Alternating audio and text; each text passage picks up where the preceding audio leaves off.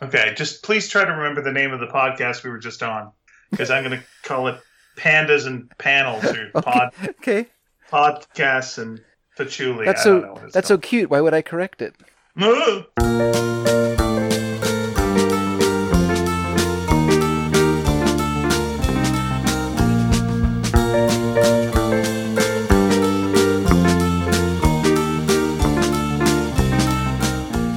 Hi everyone and welcome to Sneaky Dragon. My name is David Dedrick. I'm Ian Boothby. Yes, you are. Hmm. And welcome to another show, everyone. A show we're recording on a Saturday, the same day it's being released. That's that's called what is what a schedule. This is my fourth. This is my fourth podcast of the week. It's pretty good, but we're recording this one on S A T U R D A Y. night. That's absolutely right. All right, so what are your four podcasts you've done this week? I did uh, Fansplainers. Okay, I did Sneaky Dragon Listening Party. love it. I did a, a different podcast from what we normally do, which is called uh, Panels and Pages. Sounds made up. Go ahead. And then I am currently in the midst of, at this very moment, recording a little podcast I like to call Sneaky Dragon. Nice. Mm-hmm. I'm doing the Babette's uh, Feast Minute, uh, where we uh, break down Babette's Feast minute by minute. It's about time. Yeah, and then as we get to the actual feast, uh, we eat uh, whatever is uh, in that minute. Oh. that Babette is. I did that with the, the, the cook and his wife, the thief, the cook and his wife. That ended very badly. Very badly. Okay. Yeah, when, Nice. when I we had to eat what they what were else- eating, it, yeah, it turns out turns out it's murder. Oh no! Yeah, I know. It's all right. What's on? What's on the? That's what should be on the poster. What's on the menu? And then question mark murder. Turns out, but more in my voice. Turns out it's murder. Nice. I think I should start doing trailers. Hey, here's a question for you. Let's start off with Ian asking Dave a question. Mm, sure. What was the first? Yeah. Most. What was the first popular? Would you say? Yeah. Murder mystery. Oh, that's a good question, actually. But I guess it would be The Murders of the Rue Morgue by Edgar Allan Poe would be your first example of a murder mystery with a with a kind of um, quirky detective who comes in and solves a case that you know is actually kind of a is kind of um, a bizarre and kind of a silly murder because it actually is um, spoilers everyone for the story from 100 hundreds of years ago. Uh, it was uh, it was a gorilla that murdered the person. Oh wow! So it's kind of a locked room mystery. Like, how did this mis- how did this criminal get access to this person's uh, apartment or hotel room? I think it's an apartment Mhm. uh, high in the sky, and then uh, it turns out it's a gorilla that did it. I think That's a pretty. That is a pretty bold uh, twist for the first one of these. yeah, it seems kind of is that is that what like the, yeah, is, this, is this the start of this? Really? Is this? I I really don't. I can't think of any other like murder mystery let me stories. let me say what I'm picturing right now. I'm basically picturing a drawing room and all these classy people, and then sitting on the couch also is a gorilla. And then the and the detective is walking around going like, "One of you is a murderer," and the gorilla's Hmm? Oh, ro- like, like, okay, you're quiet, gorilla. Uh, let me let me go through the evidence. We found banana peels, which you, the gardener, seem to enjoy growing that banana tree. Mhm. Then we found a lot of gorilla feces, which, of course, you, the German chef, uh, enjoyed for the scatological entertainment of it. That's right. You've been collecting gorilla feces for some time now. Right. We're getting. You'll get to your turn. We found a great deal of gorilla fur lying around, and as we all know, Lady Hastings' jacket or coat is made of has a gorilla fur lining. Hmm, it's all very puzzling. And so we think it was a suicide. then the gorilla just throws up his hands. I'll take that as a confession. it seems to me this murder could have been done by a gorilla. A gorilla would not be intelligent enough to be able to. Did the, let me just ask: Did the gorilla do this of their own volition, or was the gorilla trained by someone else to commit this murder? I, you know what? I don't remember that aspect of the story. I'm, I'm sorry. It's been a while. Been a while since I read that book. Um, I read a, I read a collection of Edgar Allan Poe short stories when I was younger, and that was one of them. You know, Well, that's with very, very. The Fall of the House of Usher, and there's a weird one, which is like a really long description of this, like a vortex at sea or some sort of like whirlpool. I don't, know, I can't remember what it was now, but it was like this really long actually kind of boring story about about this ocean thing. And I don't even remember the story that well because I just remember reading it and just being like, when is this going to end? Oh my god. It's like reading Thomas Hardy's description of the Heath. Now it's like uh, I, I just picture Edgar Allan Poe's editor. Mm. And the editor is like, you know, whatever the next story brings in, I got something you'll love. Here, it's called a Telltale Heart. and he listens to the whole thing. It's a guy, and he gets uh, upset with his uh, neighbor. Yeah. And he peers under, and he hears the heart, and the editor's like, love it. Where's the gorilla in this one? Right. then the gorilla bursts in and digs the guy up and goes, ah, is that what happens? Like, no, no. There's no gorilla in this one. eh? Yeah, all right. It's called the Pit the Pendulum. I love it. so the pendulum's being held by a gorilla? That's right. Like, no. Oh, come on, man. We hired you for the gorilla angle. That's what people like. Quoth the gorilla, nevermore. Remember that poem you wrote? Okay. Yeah, I changed. I changed that one. To, to what? What do you change it to? raven. A raven. Well, no one wants ravens. This is a gorilla. Th- oh. When you're reading for Gorilla Quarterly. No, I love it. That's great. Poor Edgar Allan Poe. He shouldn't have signed that long-term contract with Gorilla Quarterly. The, Now, the fall this- of the House of Gorilla. Has it ever been made into uh, like a film or anything like that? The Murders of the Rue Morgue? Yeah. I I don't know. It's been made into an Iron Maiden song, but uh, has it been made into a movie? I don't know. Yeah. I, I imagine. I don't see why it wouldn't have because like uh, it feels like American 30s International. Yeah, in the 30s, they had nothing but gorilla suits, right? like, like everyone had a gorilla suit. Like there's so much gorilla action going. I don't know where they all came from, but they but they had them. Yeah, but it actually was more in the in the early '60s that they went through. Like it was American International and Roger Corman, who went through um, a real Poe phase. They did the Pit and the Pendulum and the Fall of the House of Usher and the Mask of the Red Death. They did a whole bunch of different films. Uh, I think they even like incorporated the Raven into into one of them uh, as a as a as a bit. Oh, what the? I'm, I was looking it up with, and I wrote in the Murders of the Pendulum because I that's not what I was thinking of. Well, if there's multiple murders with a pendulum, that would be something. A 19, Because, like- 1932 film. Oh, good, good, good. So you go, right in the 30s. What as you said, and and there the poster gives it away. It has a it has the gorilla there. Poe would have been By the way, I apologize for opening a uh, soft drink. There, done. it's You over. you should. What a terrible poster. Oh my gosh. The murders of the Rue Morgue. Yeah. Okay. I'm sorry. Sorry to be typing. I'm going to type real fast. Uh, murders of the. I apologize to everyone for the clickety clack. Did, all everyone just imagines you're you're tap dancing. There we go. Now I'm looking up. I don't want to see that uh, image of the of this. I just love this that this was a this was, this was an ape that committed this uh, murder. Wow. So, so they got a full length movie out of this thing. I think they must have done a little bit of padding because it was a short story. It's basically just like a, a locked room mystery with a with kind of the kind of a proto a proto uh, Sherlock Holmes as as the uh, you know there was like a character sort of like an investigate an investigator using his uh, powers of deduction to figure out exactly uh, Pierre um no what's the name of the what's the name of the uh, oops bang what's the Are you, name ta- are you talking? Are you talking about Poirot?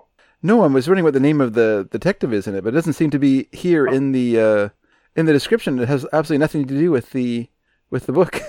Okay. Uh, no, it mentioned the narrator is unnamed. hmm Based on, I would say it's it's no more based on the mur- mur- murders of the Rue Morgue as this show is based on murders of the Rue, Rue, Morgue. Yeah, Was the was the detective called Dupin? Is yeah. what you're saying? Uh, I thought it was I thought it was something like that, but but I feel like they've sort of changed it around. Uh, but I don't have the I don't have the story here. Like I say, it's been a while since I I, I read. no, that's okay. But that is cool to, to know that, that like if that was the first kind of murder mystery. Yeah, it was I mean- Dupin. See, Auguste Dupin is the man of Paris who solves the mystery of the brutal murder of two women. Okay. First published in Graham's Magazine in 1841, it's been described as the first modern detective story. Ah. Now, whether that's the that's- first mystery, that's different because yeah, that's because than there the was there was like the gothic the gothic novels of the like the turn of the 18 like the 1700s into the 1800s there was a very popular uh series of books but i don't know like how many of those dealt with actual murder or were more like the sort of um heightened heightened emotion you know with uh with ghosts and and things like that rather than actual murders although ghosts could be the result of murder that's true. I'm, I'm now, of course, thinking of uh, you know the very first murder mystery would be uh, the first murder, which is you know Cain. Uh, with that and then God, and with that- going with uh, that great Hey, with that great character, the great detective character God. yeah, no, I will use my little gray cells to figure out who murdered Cain, or was it Abel? Who murdered one of these characters? Did you know who did this? What am I, my brother's keeper? I guess. Uh, I don't know. I'm merely a Belgian detective. I cannot. No, you're just God with a mustache. What do you mean? I am from Belgium. There's no Belgium yet, by the way. Oh, you've got me. I, I get times mixed up because it's all one to me. So in the in the Bible, uh, first of all, In the uh, he does. You know the Bible. You've read. You've read it. the mighty Bible. Yes, go The lion sleeps uh, tonight. um, I don't think that's how the song goes. so uh, uh, God says to Cain, uh, "Where's your brother?" Bring me a. And then- oh yeah.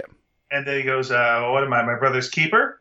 And then at, at that point, does God go, "I know you did it," or does Cain confess to it? Um, I think Or Cain. does- I think Cain Eve gives. say, I, saw him. I saw him. That's right. Eve comes in. Yeah. See, no. I think. Uh, I think he confesses to it. I. I could be wrong though. I could be wrong. Because what do I know? and he knew murder was bad, right? Sorry. Uh, sorry. Say that again. Was- Did he know murder was bad? Was murder? a Yes, bad thing? murder was Yeah. ba- a bad thing. Yes. Okay. Yeah. Okay. It wasn't Nothing- murder. Murder wasn't invented with the Ten Commandments. It was. Well, murder was invented right then. That was that was when murder was. There was you like, go. exactly. Murder was invented then. Yeah. Yeah. Okay. And then he had to walk around with the uh, mark of Cain, and uh, people would go like, "Who are you? I'm Cain. What's that on your head? That's the mark of Cain." hmm Yeah. So like was. a- It was that actually. It was actually a protective. It was a protective mark. Yep. So that people wouldn't kill him, because to be without, be to be cast from your tribe was to be left for dead, basically in those in those brutal days. and whether or not God marked him, that's Mhm. just a good thing to say. It's like, oh, this is a mark God gave me. What's it say? Let me have safe passage. Oh, all right. is that right? Yeah. And also, um, let me know what's in your your uh, fridge, What do and I give me give me some. you? really? Is- is- that's what the mark says as well. Yeah, and uh, I, I get the good bed.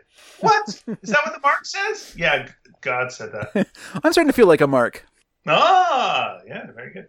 Yeah, I was like, how much can I get a mark of Cain? Oh yeah, yeah. Here you go. Hundred bucks.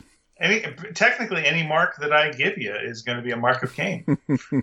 that's how this. That's how this goes.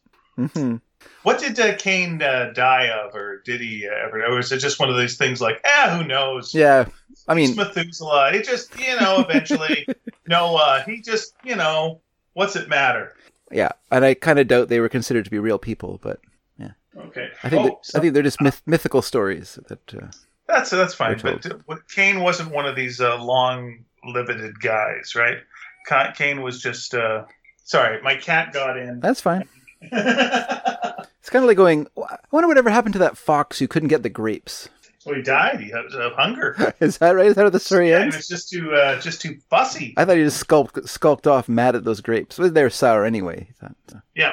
And then Aesop heard that and just went, "What a story!" Yeah, I'm gonna make it into a gorilla. Yeah, they can't be. Uh, they can't all be gems. I guess that's that's, that's fine. The moral is like he just keeps like just following animals Yeah. around, and just like a bear's eating some honey, and he just says to the bear, "Is there a moral to this? Uh, honey Yeah. tastes good. Wait till the Mm, enjoy the moment, eh?" Like I don't know. the bear Just- says, "Wait till the bees leave." yeah, wait till the mind your own beeswax. That's what. That's what. That's what the Oh, what a what a witty bear! Yeah, and they just back paws him and goes, uh, "Come on, Boo Boo, we're getting out of here." What was his problem, Yogi? Like, I don't know, Boo Boo. All bears sound like that. They don't do well. What does a bear sound like to you then? No, Some- that's what it of That's what that sound like. uh, yeah, some of them sound like Baloo. You That's- know, some of them sound like uh, Phil. What's his name? Phil Silvers? Who's the Phil Silvers? Some of them sound. Was that Phil Silvers who did the voice of Baloo? Oh no, that's Phil Harris. Sorry, was, Phil Harris. I was trying to think right, of. Yeah. I was still. I was thinking of Yogi Bear still. Yeah, that would be Baloo would be trying to pull a scam with Mowgli. Just like you're gonna invest in this. It's a good deal. It keeps away the snakes. I'm like, no, it Baloo. It's in the way. It's one of the bare necessities you'll need. Like, is it Baloo? It isn't Baloo. it doesn't feel doesn't feel quite as as uh, as real as it is with Phil Harris doing it. Do you think people will notice if I'm the same bear in Robin Hood? Yeah, they'll notice, Baloo. Just change your design a bit. How about just the color? The color will be fine. It's fine. No one cares. No one cares, Baloo. It's fine. We had no money for this stuff. yeah. Would it be Harris, okay? if Phil Harris was a regular on Jack Benny. Oh, that's nice. I was gonna. I was gonna say like Baloo then goes. Would it be okay if I do TaleSpin? What's that? I don't know. I'm like a pilot and I fly a plane. What? No, of course not. That's entirely out of character for you. Ah, I signed. I signed a deal. It's it's a popular. It does seem kind of out of character for him to be a pilot, doesn't it? We're- that We're going to give this layabout deadbeat bear a job that requires planning and foresight. Yeah, he is not. He is not the guy for that job No, at all. no. Goofy, obviously. Well, go- no, Goofy. We're gonna make a widower trying to raise a kid. that's that's a Goofy story. Sorry, my wife died. She's in heaven now. Uh, they, I don't think they ever actually said that. Now I'm uh, kind of curious at like how many seasons uh, TaleSpin had. Only one. Oh, that's so strange. But they did do 65 episodes. wow, is that's one season? Yeah, Was it was it a daily show? I guess so. Yeah, yeah. And so they used Baloo, uh, Louie, King Louie, and Shere Khan, and those are the characters that were in this. Some of them, but there are other characters, weren't there? Yeah, but there weren't uh, any other Jungle Book. Uh, oh, I characters. see. They But that's just such a weird pitch to me. It's just like we're gonna do, you know, this kind of adventure thing about a pilot, and he's Yeah. dealing with, you know, this corrupt businessman. It's like, oh, that sounds. Uh, well, why would we do that as a cartoon? Because the characters from Jungle Book. yeah. What? Well, let's fill out the rest of the cast with characters from Alice in Wonderland. The Mad Hatter can be a helicopter pilot. No, the Mad Hatter is busy uh, doing the police, um, the police drama, not drama. Drama, police drama. he was doing the police comedy uh, Bonkers. He was busy in that. I don't even know what that is. Well, listen, uh, you know uh, Bob Mackey, our uh, our friend who drops by every so often. Also, Uh, designer of dresses for Carol Burnett. Yeah, but oh, I'm sure he loves loves hearing that. It's uh, it's new.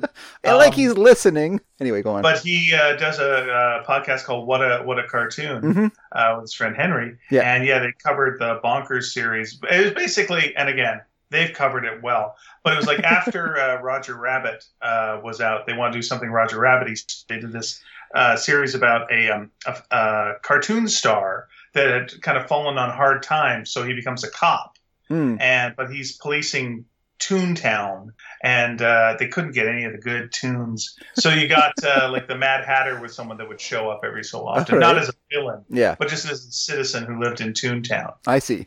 Yeah, This is your regular Joe Schmo, man, Yeah. man on the street. your Joe Schmo, your Man of Sleep, and that uh, that holy shit, that went four seasons. How is that possible? That's bonkers. That's completely bonkers. And uh, Rip Taylor was in it. Yeah, well, there you go. Oh, What you know? lasted so long? Yeah, what do you what do you know? What do you know? What do you know? Oh, interesting. That's Sally I, I've never heard of it. I've never in my life heard of it. Whereas Well, I knew were- TaleSpin pretty well. I, I, I think I watched it a little bit. Yeah, that's strange. One season. That seems that seems wrong. Holy holy cow. Hmm. Now I'm like, how many seasons did Goof Troop have? Two. Only two. Huh. What about course, what, what about Rescue Rangers? That must have been, Rescue longer. Rangers? That's a good, very question. Uh, you mean Chippendales Rescue Rangers, of course. That's what I meant. But you know, I, uh, I speak three in short term. seasons. Three Yeah, seasons. that- but yet Hmm. had 65 episodes still as well. I think this might be the magic number. That uh, it's like, and we're out. we have enough for syndication. Now, here's the question: in Chippendales Rescue Rangers. Uh-huh. Chip dressed as a certain popular character, uh, style of certain popular character, and uh, Dale dressed in style of a certain popular character. Okay, well, one was uh, Indiana Jones, Yes, sir. Who and the other one wore a Hawaiian shirt, much in the style of Magnum PI, I guess. Bam. That's exactly what I think is the thing. Oh, it's not. It's it's not. This is not. You're just giving me some hearsay here. No, no, I think that's. I, I think that is completely what uh, the, the situation is. Yes. Huh. Huh. Yeah, and so that had that had like the Australian character who was the pilot. Was there a pilot in that one as well? Yeah, like the kind of big burly guy, right? Are you talking Launchpad McQuack? No, no, he was a, another mouse Oh. or mouse-like creature. Well, very good. Let's take a look here. Are you talking Monterey Jack? Perhaps I am. Uh, known as Monty to his friends and Cheeser by his mother. He's an Australian mouse who spent years traveling the world before meeting Chip and Dale during their first case. There you go. Yeah, after Fat Cat destroyed his home. Oh no, Oh my gosh, Fat Cat, voiced by Jim Cummings, who voiced everything. Jim. Oh my stars. Hmm. Jim Cummings, who you might also know as the Crypt Keeper. Never watched it, but I Also, I know who you mean. Also, Also, who's Tig. also who's also the also also the Tasmanian Devil. Oh, like the later the later versions of these characters. Yes, sir. All right, all right, interesting. Yeah, I was like, it, that's you brought that up, and now that makes me think of um, when Lisa and I were talking on Fansplainers about the horse in the gray flannel suit. A very good episode. Everyone should listen to that one. Very good. Uh, some some would say the best episode of uh, Fansplainers ever. you know what? If I wasn't on it, they would say the best episode of Fansplainers. But it was interesting to uh, read that it uh, that's uh, Winnie, Winnie the Pooh and the Blustery Day was the opening cartoon for that movie. So they were packaged together. So when you went to see it in the theater, you watched the Winnie the Pooh short, and then you saw the then you saw the the film. Now, because I remember Winnie the Pooh as being like a movie, and that's because they took all of these shorter pieces and they put them together into one package, and then they re-released it to cinemas in the seventies. Those cheaters. I just remember watching it on uh, Wonderful World of Disney. Ah, yeah, it was also shown there. Yes, very good, very good. Great, great voice album. casting. hmm Yeah, I am a little black rain cloud hovering over the something tree. Sterling Yeah. Holloway. Yeah. So, so when you saw him later on on Gilligan's Island, you're like, what? Oh, who did he play on Gilligan's Island? Uh, a guy. I think he was like, um, I think he was a, a convict, maybe, or maybe he was someone who had like, I can't remember now. But he was, he was like a character. He seemed very mild mannered, and then, it, it- then he of course backstabbed them. Oh no, I think it was like a criminal, like a con, ex-con or something. this was my one problem. I know we've talked about uh, Return to Gilligan's Island and the Castaways. Let's, yeah, let's not go there. But anyway, no, but I, I am going to say the one thing that I do wish we are going to go there for like thirty sure, seconds. sure. Sure. The one thing I would have liked to have seen more in Return to Gilligan's Island Mhm. is them to have gotten revenge on everyone who screwed them over. Said they were going to come back to the island, and Yeah, yeah. So You know, wish you wish the show had more of a. Kill Bill uh, plot, where they just show up at their house and, and beat the beat the crap out of them and then walk away. hey, remember you left us to rot on that island? Yeah. Who? Yeah, and then you took my identity, you took my idea, you took my this, you took my that. Yeah. Remember that? Yeah, anyway, come here for a second. What? Boom! And they knock them out, and then they just fly them to their own deserted island, and they throw them on that island, Oh. that giant spider, and just uh, head and just let play this out. Yeah. Don't worry, that giant spider did not bother them all that much. Oh my gosh, what a terrifying. Yeah, you think they'd spend the rest of the time like locking their doors and you know, but no, they just seem to live as eh, live as usual. Yeah, and the spider never decided to come out. Well, actually, the spider sailed back to the mainland and escaped the island. yeah, got a job in uh, the arachnophobia. That's right. Never told anyone about these poor castaways. well, to be fair, it's a spider; it can't talk. I, you know what? I've seen spiders spell stuff out in a web. Ah, that is true. Yeah, so could have spelled out castaways coordinates. I'm just going to assume that the spider was so large it couldn't move. like it was just the back there, just like. I didn't feel like it. Ugh. listen, if you could kill me, buddy, I would really appreciate it. Oh, I just. Oh boy, I ate Robinson Crusoe. Uh, Ate the whole Swiss Family Robinson. yeah, I am so full. Full for life. Full for life. Yeah, exactly. I ate. Uh, some pirates came. They were bearing treasure. Boom, ate them. I can't. I can't eat another person. I swear That's to right. God. I ate Jack Sparrow. I thought like maybe I could eat someone like uh, small. I saw Gilligan come in. I'm like, oh, I could eat that guy. And then the and then the, the skipper came in. and went, no, forget it, forget it. And I'd eat Thurston Howell the third, but I can't. You know why? Just too rich. That's right. That French waiter tried to talk me into it. He's, One wafer thin first mate. And kaboom. yeah. There was a uh, when when uh, DC did a thing called I think FanDome it was called or something where they were uh, plugging all their movies and uh, their TV shows and they made a big thing online about this. Yeah. And one of the things they did that there was they had some fun with was they took all the old voices of Batman and had them all talking to each other in cartoon form. They took old clips of their cartoons Okay. and then they'd uh, just be uh, going back and forth talking to each other and goofing. And one of the things they did was they had them all mystery science theatering basically uh, an old uh, Adam West Batman. oh, the- a, a friend showed me a little bit of that at work. Uh, that was quite Right. quite amusing. Well, it, it ends with an epi- you know a cliffhanger that scared the holy hell out of me as a kid, Oh. which was where the Joker was feeding um, Batman and Robin and a, a sexy lady to a giant clam, and this clam had giant teeth, and Yeah. the inside of its mouth was all fangy and horrible, Really? and it just went up and it ate Robin. It just ate Robin alive, and uh, the Joker's like watching that or laughing, and it was just it terrified me like beyond belief when I was a kid. I couldn't. Uh, it was it was the worst thing I'd ever seen. And uh, and yeah, and so they were go- goofing about it, and so it was like it was fun that they were goofing. But I thought at that moment they should all just shut up for a second and just go, "What did we just watch?" wow. I uh, don't remember that that, one. that and the that and the spider I reacted to in very similar ways. Shows that had no context for a monster of this kind to be in their existence, and then all of a sudden, oh yeah, there's a giant spider, like a you know, spider lives on the island as well. Yeah, What? You know, a giant clam eats people. You know how clams eat people? No, I didn't know about that. You know how they got big teeth? Giant, gigantic clam will come up to you and will eat you alive and slowly dissolve you. No, I had no idea about. The, it looked like basically they had built something. Now that I'm thinking about it, it looked like they had built a Venus flytrap Yeah. for poison ivy. Mm. Though they didn't have a poison ivy character, and just looked at each other and went, "Well, we built this thing." Clam, sure. Who's going to kill him with a clam? What's the appropriate villain? Yeah. Well, you know, the Joker. You mean the clown? Yeah. What's that got to do with a clam? Uh, does he have a, a smiling face? They're very similar sounding. Or just a clam? Clowns? Yeah, clam clown. You know. what? No, that in no way makes sense. Mhm. Nah, we're still going to do it anyway. We're just going to we're going to scare some little Canadian kid. he will not be able to sleep for months. He'll, Mhm. he'll never eat clam funguli or whatever it's called again. Did it have like you said it had fangs? I see. To me, it would be more disturbing if it had human teeth. If it had like Ooh, like incisors and. Well, what animal wouldn't be more disturbing with humans? I guess that's true. if your cat came up to you and smiled and it had human teeth, yes, that would that would definitely be off-putting at the very to say the least.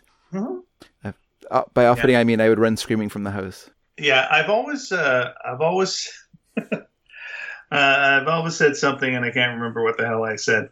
Uh, I've always, I've always said that uh, man is the uh, only animal uh, that gets uh, more uh, frightening when you put a cowboy hat on him. Really? any any animal think about any animal in the world like think that you're uh, you're swimming in the ocean Yeah.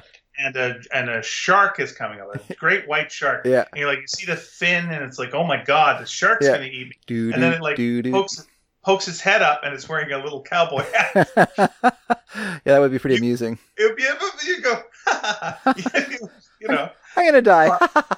yeah like there's a whole bunch of crocodiles in a, in a swamp or Yeah. whatever. Yeah. Oh, it wouldn't be a swamp; it'd be whatever it would be. And uh, and and they're coming at you, and they're all wearing little cowboy hats. That'd be fine.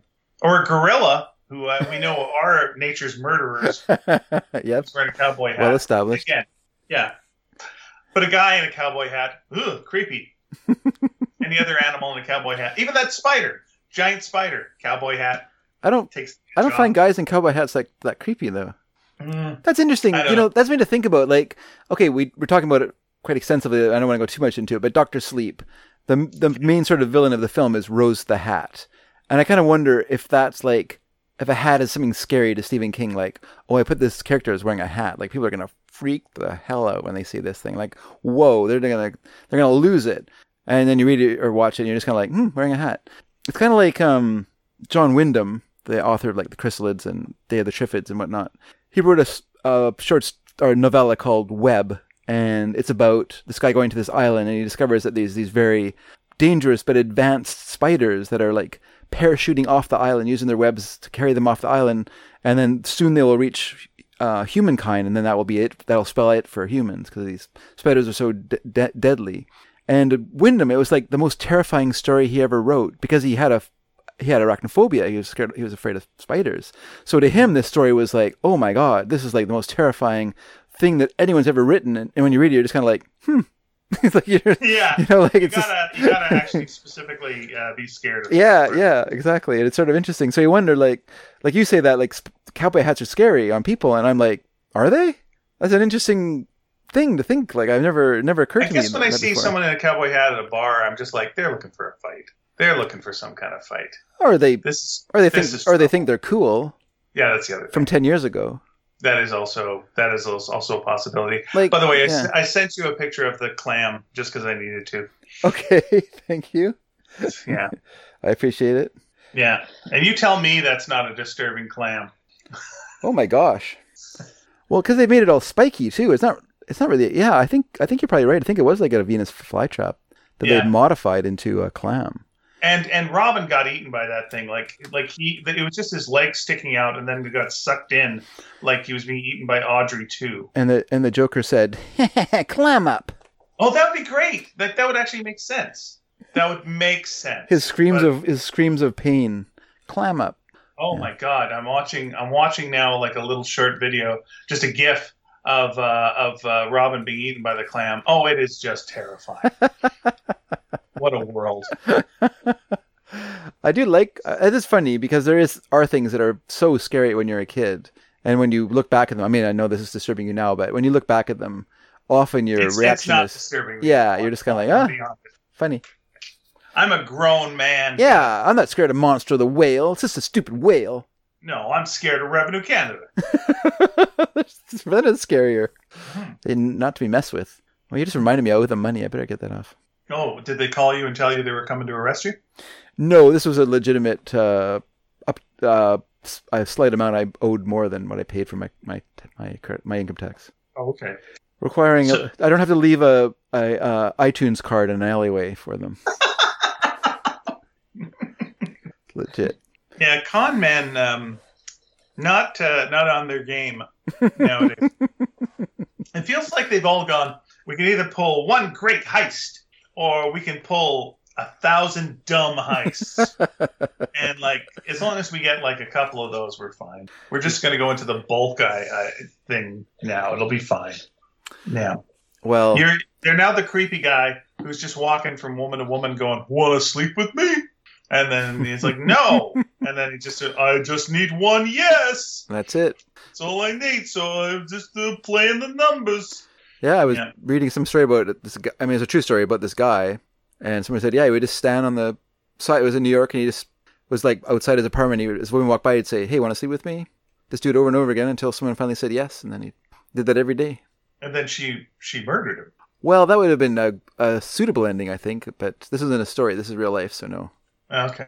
I was reading. I was reading a little bit about this uh, woman who, um, during World War II, would seduce uh, men uh, and say, "You want to go have some fun in the woods?" Yeah. And this, of course, be Nazis. Okay. And uh, then they go in the woods with the Nazis, and then uh, blam. Hmm. And uh, that was uh, that was her uh, thing. So it was like Inglourious Basterds, but uh, you know, a lady. not. but with a, a lady who you know. eh. So so there you go. So again, I don't want to give Nazis tips. But uh, if, a, if a sexy lady is going like, "Hey, Nazi," Mhm. oh yeah, I am a Nazi. Um, uh, do you want to go in the woods and have a little fun? Like, uh, well, I can't see any harm in that. yeah. Anyway, you know, I'm very racist. Oh, well, no, that's fine. That's fine. Yeah. Okay, and I uh, conquered Poland. Oh, I, I know, I know what you did. Listen, we're just going to go into the woods and uh, have some shenanigans. Well, I like that as a Nazi. There's nothing against uh, one in the woods. Yeah. Yeah. By the way, I want to take over the world. Yeah, I know what you want to do. Let's let's just uh, let's do this first. Okay. Yeah. Blam. there you go. And then Aesop's off to the side, going, "Is there a moral in Is that?" there a moral to the story? Don't be an asshole. Oh. Hmm. Okay, I like it. Yeah, that seems Yeah, that's the thing to uh, let. You don't want to give tips to Nazis, but you know, if you're a Nazi, you should know that no one wants to sleep with you. Oh, that's true. Mm-hmm. It's something you should be aware of right away, and that Oh, except Eva Braun. The exception that proves the rule, whatever that means. Yeah. Never understood that expression, but there you go. Unless, Let me just see how things worked out for her. mm, Oh no, no Dave, I've got some bad news. Oof. Oh, that's no. Uh, that's you know what? I'm okay with it now that I'm looking at it again. I'm fine. When I, look at the whole history of the situation, well, yeah, that The- what a downer this show took. Is it a well, what are you, if you're pro Eva Did, Braun? Yes. did we ever walk into a podcast cul-de-sac? I don't, I Where don't do you know. go? Think- Where do you go from Nazis? I don't know. I think a sexy lady uh, killing Nazis—that's pretty good. I'd see that movie. Hmm. What's that about? Yeah, sure. Why not? Yeah. I guess. Again, Inglourious Basterds did very well. well, it did, but it had more than just that in it. It had like guys hitting Nazis with bats and Mhm. that kind of stuff, but it didn't have, uh, you know. Well, no, it, but it had it had the um, I would consider like one of the main characters, the the Jewish woman who works in the the theater. She uh, she's a she uh, makes it a business to kill Nazis too. that is that is true. It, it almost feels like something. She played Bug- the long game. yeah, it feels like something that uh, Bugs Bunny would do. He'd dress up as a sexy lady and just and like, kill Nazis. "Well, hello. Yeah, he would kill them. He just like hit him with a mallet. Yeah, yeah. you know, and uh, and or maybe maybe then you just see them, uh, you know, in in hell, and uh, and then they're all just in hell, and just like I can't believe it was a rabbit, and then another one just going, I can't believe it was a rabbit either, and then the devil just goes, you all knew it was a rabbit, I really like rabbits. yeah, that's why you're here. what? Not for the Naziing? No, not for the Naziing. You f- you for the rabbit fucking. you forgot the uh, key part of that story, which is the devil is played by a gorilla. That's right. He was in the first murder mystery. Really? really? what a twist. Yeah. This whole episode was written by Edgar Allan Poe. Yeah. Whoa! What? Yeah. That is a twist. Was he really a twist? Was he really a twist writer? I don't know. Um, trying to think. Pit and the Pendulum. Twist? No, just, Nah. well. No. Drawn out, Hmm. drawn, drawn out torment. Okay, uh, Telltale Heart. Huh. Not really a twist. It's more of a psychological, you know, breakdown of a character. We know we I- know who murdered. it. It's not like it's not like the heart. You know what I mean? It's not like the heart jumps out of a cupboard and kills him or something. Uh, I was cleaning up uh, my basement and going through old uh, letters that I had, and one of them was a hand painted uh, letter, like the, uh, the the front of a card was painted and it had a little heart Oh, on yeah. it, and it had a little arrow through the heart, and then the background was just like lightly washed with watercolors, and it was really really pretty. And then uh, opened it up, and it said uh, "thinking of thinking of you" in it, and then there was a little heart that they, they, they did in the corner. It didn't it didn't say who signed it or anything. I had no idea who it was. Huh. And I was looking at this and I was just trying to figure out what the hell was this.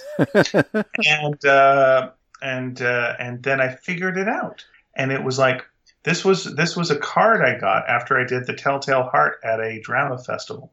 oh yeah. Oh. Someone slipped this under my uh, hotel door. Wow. Yeah. Interesting. So you know, thank you, Edgar Allan Poe. And anonymous, c- c- uh, anonymous donor. And and the person who actually uh, slipped under my I know. And then of course I'm replaying it in my head, just going like, who could that have been? who did I who did I know who had the artistic talent? But it Yeah. could have been someone from another school because there was some stuff that happened there as well with some people from another school. So it was like, yeah, but it was like, oh, what a beautiful card. But so I just kept that card. So you know, there you go. Telltale Heart got me a, a really nice card. That's nice. I remember you doing that play at school. A lot of screaming. it's a real, it's a real performer's piece. Let's put it that way. Quiet, you stupid heart! Knock it off!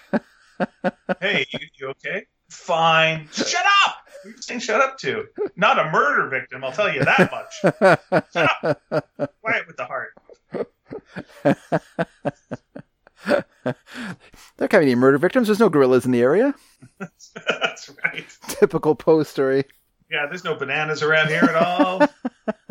Come on now. And then, and then the the and then, and then someone sees uh, King Kong once and goes, "Oh, it's the greatest murder mystery of all time." Who killed the Empire State Building? Oh my god, look at this guy! It's beautiful! That's what we needed. Make it a giant gr- Oh, I didn't Oh, if I could go back in time and tell Poe this. I don't know when Poe died. If, if he would have had a chance to have seen this or not. No, he wouldn't have. No, he would. Oh, poor Poe. Yes, TB combined with drug addiction. Not a great, not a great mix. And yet, not an unexpected mix. Hmm, I guess. Yeah, for its time, I suppose. Yeah. It would have you know, if, if you know, if he died from tickling or something, it would have been surprise. I guess so. So you're saying he died in a very Poe-like way, like very Poe, yeah. yeah, yeah. He Like if he, he died like he lived. Yeah, if he died like in bed, you know, really happy, surrounded by friends, Mm. and it was like no regrets. Well, like that would be a weird. sure, yeah. I mean, I should have I should have gone a little farther. He died of a combination of TB and and opium addiction in the arms of a gorilla. So kind of Yeah. like all all came around for him. who then fed him to some ravens. Quote, quoting nevermore. Yeah, this is this is how we want it to go. This is how we want it to go. Uh, I I actually thought once upon a time because I read about you know sky burials and and how like you know uh, birds would just eat you and fly away. I was like that sounds kind of beautiful. And then um, I was talking to a person about that, and they were like, it, "It's not Why would that be Why? beautiful? because birds don't like you know aren't aren't not messy eaters." So they're gonna like tear you apart. It sounds horrible. around, and then they're gonna drop big chunks of you on everybody. so it's not it's not a lovely Yeah. thing. Just like they're not carrying you heavenward. yes. Yeah, if you're gonna do that, don't do it in a in a populated area. Do it somewhere in- remote. yeah, you, I mean you would do it on a like a hill or somewhere high, you know. But Well, yeah, yeah, but also like miles away from people. Like you don't want to be. yeah, that's not. Uh, I mean, it's no grosser, you know, to you than any other way of you know No, being no, buried it doesn't really matter what happens to you after the you're dead. ocean. Yeah, that's right. Then you get eaten by a shark with a cowboy hat, and you're like, "This that's how I want it to go." No, I mean, yeah, I mean, if you give your body to science, it's probably worse than what birds would be doing to you. You know, they're you have some medical students using your mouth as an ashtray. You know, like looking at, you know, taking you bit- apart bit by bit, examining things. You know, making jokes with each other about bits of your body. You know, Yeah, that is my one worry about like if like because again that did sound pretty good. It was like, oh, you donate your body to science. That's nice because then you're helping others, and it's all this. Like I can see the logic behind that. that's very nice. Then Then, you end up in a body farm. Sure, you would end up in a body farm. All right, you know what? Eh, it's not great, but what are you going to do? this is the this is the worst part to me though about it. It's just like so you're in a class and like you know they take the sheet off you, Yeah. and you know they're doing whatever they're doing and you know uh, demonstrating things, and just the idea that I'd be in a room full of people, they're basically an audience, and they'd be bored. Or people like that's the last thing they're uh, uh, just ugh, so tired. One of the guys is asleep in the back. It's like, oh, that's my nightmare. Oh, my final show. your final just, show, just so boring. really yawner. Yeah, real, real snooze. Meanwhile, of course, I'm being uh, cut open and dissected. But also, uh, Yeah. what are you doing tomorrow? I don't know. I'm thinking of seeing a movie. Mm.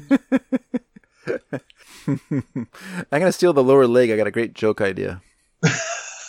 Yeah, did you see the uh, movie Christmas uh, Story? I'm gonna do a little something with that.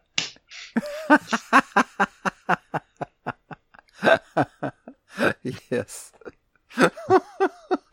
and he does it, and then a month later, it's just like this decomposing lampstand.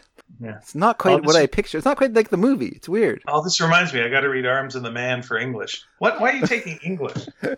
You know, for this joke. I needed an art. Uh, Uh, I know we're uh, not really. Uh, we don't talk a lot of politics on this uh, the thing, but there was just a silly thing that got brought up today that I thought was uh, interesting. okay. Um, so uh, that Michael Cohen guy is not is he's a jerk. Uh, but, Sorry, Michael Cohen. Who who is this? The Canadian commentator? he was the uh, he was uh, Donald Trump's lawyer. Oh, I'm And- sorry. Okay. And so he, he came up with this photo of something that apparently Donald Trump did a couple of times. Um, he, where Donald Trump hired someone who looked like Obama, Okay. that he called faux Obama, Uh-huh. and he would shoot videos with this guy. So basically, he would, and this is when Obama was president. He would like sit and he would like read out uh, to faux Obama the things that Obama was doing badly, and would like chastise him. And then this actor who's playing Obama Yes. would would take it and look no sullen, and then it would end with like uh, Trump firing him. And these were for nobody. These were just these were just because he liked doing this. Wow. We hired, and this was a couple of times. And so he's got a photo of uh, of uh, Trump filming one of these things with the fake Obama there. just going, wow. Like honestly, you saw if you saw that in a movie, you just go, well, That's a little over No. the top. that's beyond over the top. That's beyond. stu- that's just no. Of course not. But just like, wow, that is that is really really something. And then what a what a weird acting credit to that actor. You're gonna shoot videos. No one's gonna see him, Yeah, but it just makes him feel good to yell at the president. yeah. Would you pretend that you were on The Apprentice? Is that what you would do? Like how It's would you? basically an apprentice situation. Yeah, yeah. Like I was on the on The Apprentice. Where were you? Well, I've got a photo that kind of makes it look like that. Why you dress that way? You know, just like wow. That's just like. mm. I mean, it's very strange, but it's not the worst thing that he's done this week. No, not this week. This was again. This is this is a long time ago. He's not doing it still How do you know? because because I think having a guy dressed as Obama in the White House Yeah, would be. I think there's first of all, I think there's some cameras probably around that would catch stuff. People would go, "Is that a ball?" Uh, it- it would- that would slip out. That would be a strange thing to. I uh, maybe who knows. But like, imagine being a rich guy. Like you're rich, so all of a sudden you're super super fucking rich. Yeah. And there's there's someone who's on your ner- getting on your nerves. yeah, You know, maybe it's like an old landlord of yours or something, or an old boss. sure. And you're like, you know what's gonna make me feel good? Gonna hire an actor, get him to play my old boss. Go sit him down, and really give him a good talking to. That is that is weird. I mean, I'm not going to deny it. I'm not. yeah, for a guy who doesn't believe in therapy, who thinks that's for uh, the weak, that's uh, interesting. Interesting, uh, interesting uh, thing. Do you think? Yeah. It- Do you think it was? Do you think it was a, like a therapeutic thing to for him? Slam. That's the weird thing too. Feed him to a giant. Do you think it was therapeutic for him, or was it just like him? I don't know. I guess it is sort of I can't therapeutic. think. I can't think of anything else it would be. It would have to be right. well, why? Why else would this exist? Do you think it's like a buddy comedy that he was like? he was. That's right. He was actually go- Yeah, he was doing lines for Midnight Run. I wonder if he, or maybe 48 Hours. I wonder if he, I wonder if he, uh, yeah, it's just strange. Like, I, it- it's hard to imagine him thinking about it in terms of like, uh, of therapeutic. I wonder if just for him it was like a way of, oh, I don't understand. I can't, I can't even explain it. It's so weird. It is so weird. Yeah, it's one of those things that you do have to like just stand back and just. I'm just going to stand here with my jaw open for a while. just kind of trying. okay. What are you doing? This is really Okay. There we go. There you. go. Yeah. All right. Here we go. Yeah.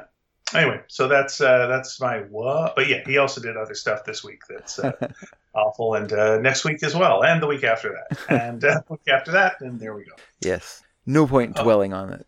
No, no, no, no point dwelling on it. Let's hope this is all done soon. We can all just go on with our lives. This would be very, very nice. Yeah. Hmm. Uh, on, a, on another unrelated note, I had a lovely swim today. Oh yeah. Yeah, nice swim. Uh, it's uh, it's open for three more days. This is Uh, the this is the outdoor pool. Outdoor pool Okay. open for three more days. Yeah. and it's done. Uh, in Burnaby, they're open for one more week.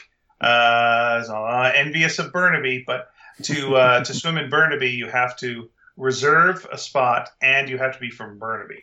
So Ah. Bur- Burnaby, Tricky. meh, them. Uh, so yeah, so gonna just uh, spend the next couple of days uh, swimming while I can. And uh, and enjoy it while I can, and then So- uh, gotta find something. So it's just open till school is back in.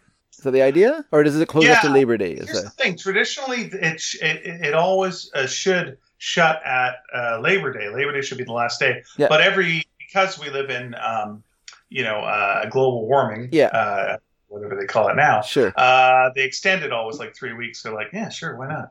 We'll just extend it to the end of summer, and then Well, it's but- it's fine. But of course, but but this this year, uh, they can't. They say they can't because of COVID, Oh, okay. which is true because Burnaby's doing it. Um, Maybe they just mean because they're just not making enough money to keep it going right now. I don't know. I don't. Again, it's such a weird thing. It's like how much because they charge basically eight dollars for a swim, and I, I'm trying to think like how many people they have swimming, but I'm like, well, what's the maintenance and what's the upkeep and what's the time? And also, you are a city, and Yeah. it's not necessarily pools aren't uh, like recreational facilities aren't necessarily. I think in a city uh, have to make a profit. They're part of you know the system of like they're good for people, so we have them. I think you know they would qualify as that. They're not a business business. Yeah. So yeah, they should. Uh, I think they should still be around. That's what I think. That's my thought, and I've been telling them that. They just so you want outdoor that. pools around in the wintertime. Why are you Uh, closed now? This is ridiculous. But you know what? Here in Aldergrove, heated, yes. If it was heated, I would go for it. Yes. here in Aldergrove, we have an outdoor pool all year round. really? It's covered, but it's open on the sides, and it's open all year. Is it open right now? I believe so. Yep, yep. Because we're getting uh, lots of people coming from Surrey to swim in our pool. Because Surrey has closed all of their pools.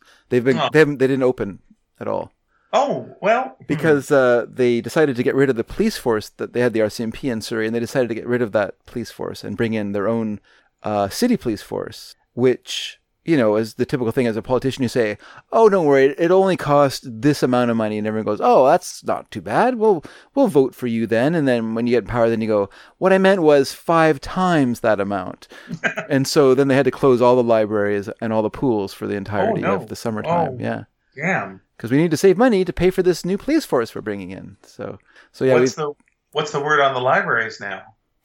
uh, I imagine they're still closed. Ugh. Yeah, I mean, that seems like a, a necessary thing. Like pools, you could kind of go. It's almost it's a luxury, especially an outdoor pool. That'd be a luxury. But like a library, that's kind of a necessary part of a community. I, I mean, I guess you could call a pool a luxury, but I don't think it's a luxury. I think, I mean, I think having a pool in your backyard is a luxury, but I don't think having a community pool is a luxury. I think that's kind of a vital part of a of a of a community, having places pe- for people to go and do outdoor activities, and and you know, like if you don't have those sort of things, then it's just the sort of aimless roaming gangs of kids with nothing to do, which is well, I guess nowadays it's a bit different than when we grew up. Kids could only the only thing we could do if there wasn't if there wasn't uh, a pool around, we just could roam. All we could do is roam around as a gang. But I guess kids can go inside and play video games now. I think the problem uh, is the word roaming. Like, you know, well, like don't think of it in the like- modern term of roaming, as in like you're paying fees for it. It was free for us to roam. Right. We didn't have to pay like, anything extra for it. uh, what's going on? There's a bunch of people outside. What are they doing? They're walking around. Oh, okay. Uh, what are they doing? They're roaming. Oh, Oh dear, what's the difference? are they a gang? Isn't- Are they a roaming isn't- gang? Because that's even worse. What makes them? What makes them a gang? Clumped you know. together. Well, that's a crowd.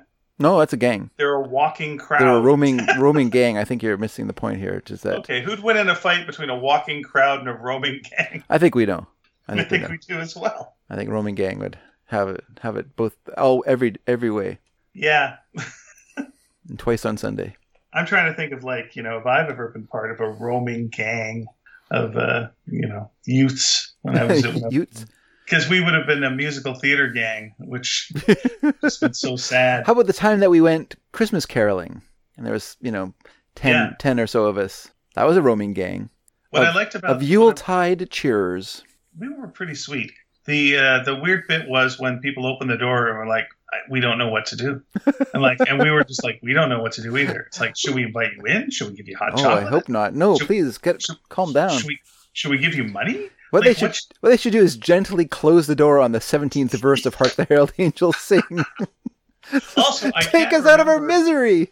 I can't remember if we were any good. That's the other thing too. No, of Like, course I'm, not. I'm, I'm just trying to think like we're you know I I picture us like in beautiful harmony Uh, just walking door to door. But then there's the other part of me that's just like, what if we were just like, God rest ye, Mary, Jet, like just we don't know. just just remember that we what we lo- what we lacked in in uh, talent we made up for with exuberance we were very Yeah. we were very loud at the start and then we got quieter and quieter because this was so long we didn't realize until we opened the pages you think you know christmas carols and then you open the page of this newspaper that was handed out with christmas carol lyrics Here in it the bells, there are the bells, where are the bells?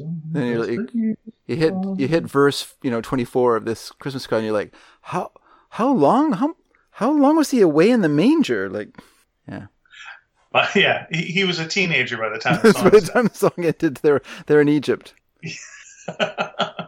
yeah, I think Part of I the mean, escape I- plan. you distract I- them with these long carols while we get while we're into Egypt. All right, I we got very, it. I have very strong memories of looking up at a um, street light and seeing snow coming down, and going, "This is really beautiful. hmm This is nice." Too bad we're singing. I think we're making. I think we're doing good things. Yeah. This is good. You know, but again, very confused people uh, opening their doors, like, "Huh? Oh, yeah, what's Like, going on? but this isn't a thing people do anymore. Where, where, where are you from? 1950s uh, uh, youths. What's the skill? It was Like, sort I- of strange that way Yeah. too. Like what what was animating us to do this? Like yeah, the spirit of the spirit of the fifties. Yeah, what was it? Come on, chums, let's go and sing some Christmas carols outside the. in choir and just went, "Do you want to go Christmas caroling?" I don't. I think it was very strange. It was like, and also it was a combination of different friend groups as well. So it wasn't like it wasn't like a unified group of friends that decided to do this. It was like some like more popular kids Yeah. combined with us, who I would not describe us as being popular kids in school. We were Okay. okay, but we weren't like we weren't like popular kids, you know.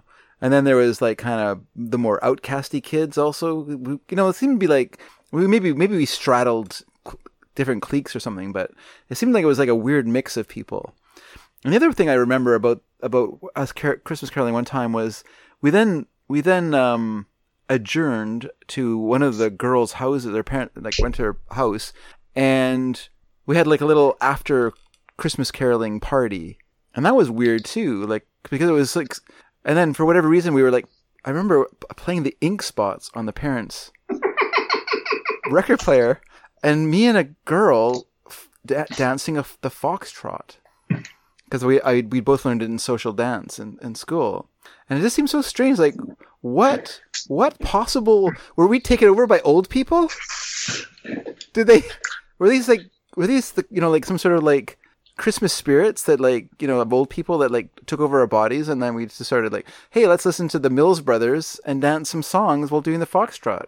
Here's here's what the theory that I'm gonna I'm gonna float by. All right, all right. And this is a large theory, and this is a theory that I think like encompasses most teenagers. Yeah. Uh, both then and now.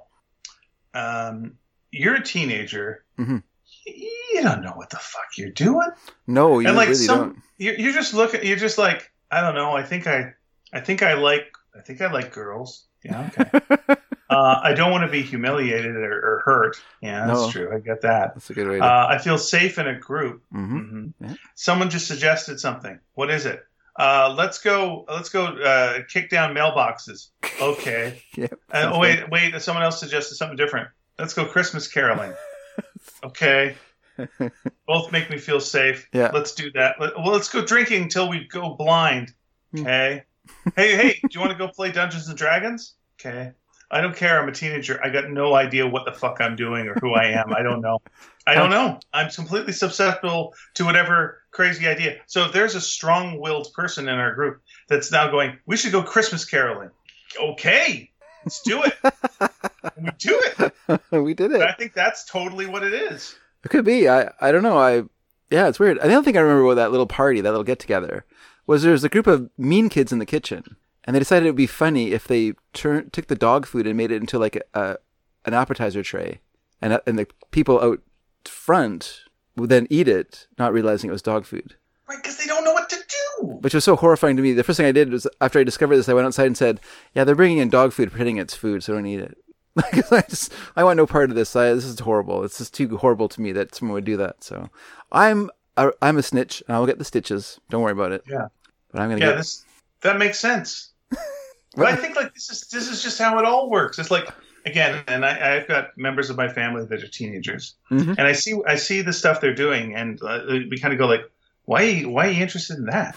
and it's, and, and it's like, I don't think they are interested in that. Mm. I think it's just. What else are you gonna do, man? Like you just you got you got all this weird time that like you're sort of an adult, but you can't move out yet Yeah. you know so you can't like play goofy games over here and uh, go, let's go run around and just tag each other. We can't do that. Like what can you do? I don't know maybe kiss? Yeah i guess you can kiss a bit. Sure. Fool around. Yeah all right. Do that. Hmm. now what? Uh, i don't know man. I don't know. You know what i you know and, and and so you know you go and you run through like houses that aren't built yet. Why? Because you got this useful energy and you got to do something what are you gonna do? Do that, and you, and you run. And then, and like nowadays, it's just like, okay, I'm just gonna look at my phone. Okay, and then everyone goes like, ah, they're all lazy. Look at them. yeah. yeah, but it's almost the same. They don't know what to do. No one knows what to do. No, it, it's true. Yeah, just laying laying on the couch watching TikTok videos. It's like, what are you Yeah. doing? But it's no different than us sitting for hours watching like Gilligan's Island and My Favorite Martian and all these like antique antique sitcoms that were played in the afternoon. And that seems Because- that seems perfectly fine to us now, you know. Yeah, what are you gonna what are, what are you gonna do? Are you gonna go to a supper club and dance the night away? You've got no Wait, money. Are they playing the ink spots? That's my question. Yeah, that's right. You've got no money. You know, you can't go drinking. You know, or go to places that are for adults. What do you? What you might try and sneak in? Okay, great. What? What are you gonna do? For me, it was like I'm just gonna go watch every movie that ever existed. Any movie playing, I'll watch it. That sounds good. I'm gonna sneak into plays. I'll I'll make a fake identity and I'll I'll, I'll go and, and see plays and pretend to be a reviewer. That's what I'll do. I'll do that. You know, but like, yeah, you gotta just kill freaking time. It's uh, tick tick tick tick tick. So yeah, that makes uh, makes a lot of sense to me that we went out to Christmas uh, Christmas Carol. It was Also, it was fun. It's nice to be around girls. I like being around girls. Oh, that's that's fun too. And they're singing and they're harmonizing with you, and they're trying to. Yeah. Uh, they got to pay attention to you. You're kind of doing something together. And then when you're singing, you're kind of making them sound better, and they're making you sound better. That makes them happy. We're all doing something together. That feels good. Feels all right. And then the people who are opening the doors, they're not going, "Get out of here!" They're going, "Huh, this is nicer than I thought it would be. You're, I like you more than I thought I would like you." I'm like, well, that's a nice feeling for me. Um, we don't know whether to give you money or not. No, you shouldn't. Okay. Well, bye. Goodbye to you. Why not go into your house now and talk about what the fuck was that? we'll do a similar thing, and then maybe, of course, eat dog food because we're we're, we're all messed up. We don't know. That's the next logical step, right? Except for well, the one guy who's not on board with the dog food, old sn- snitchy Dedrick let us dog food. well, I think if you were there, you should thank me for that one. I was there.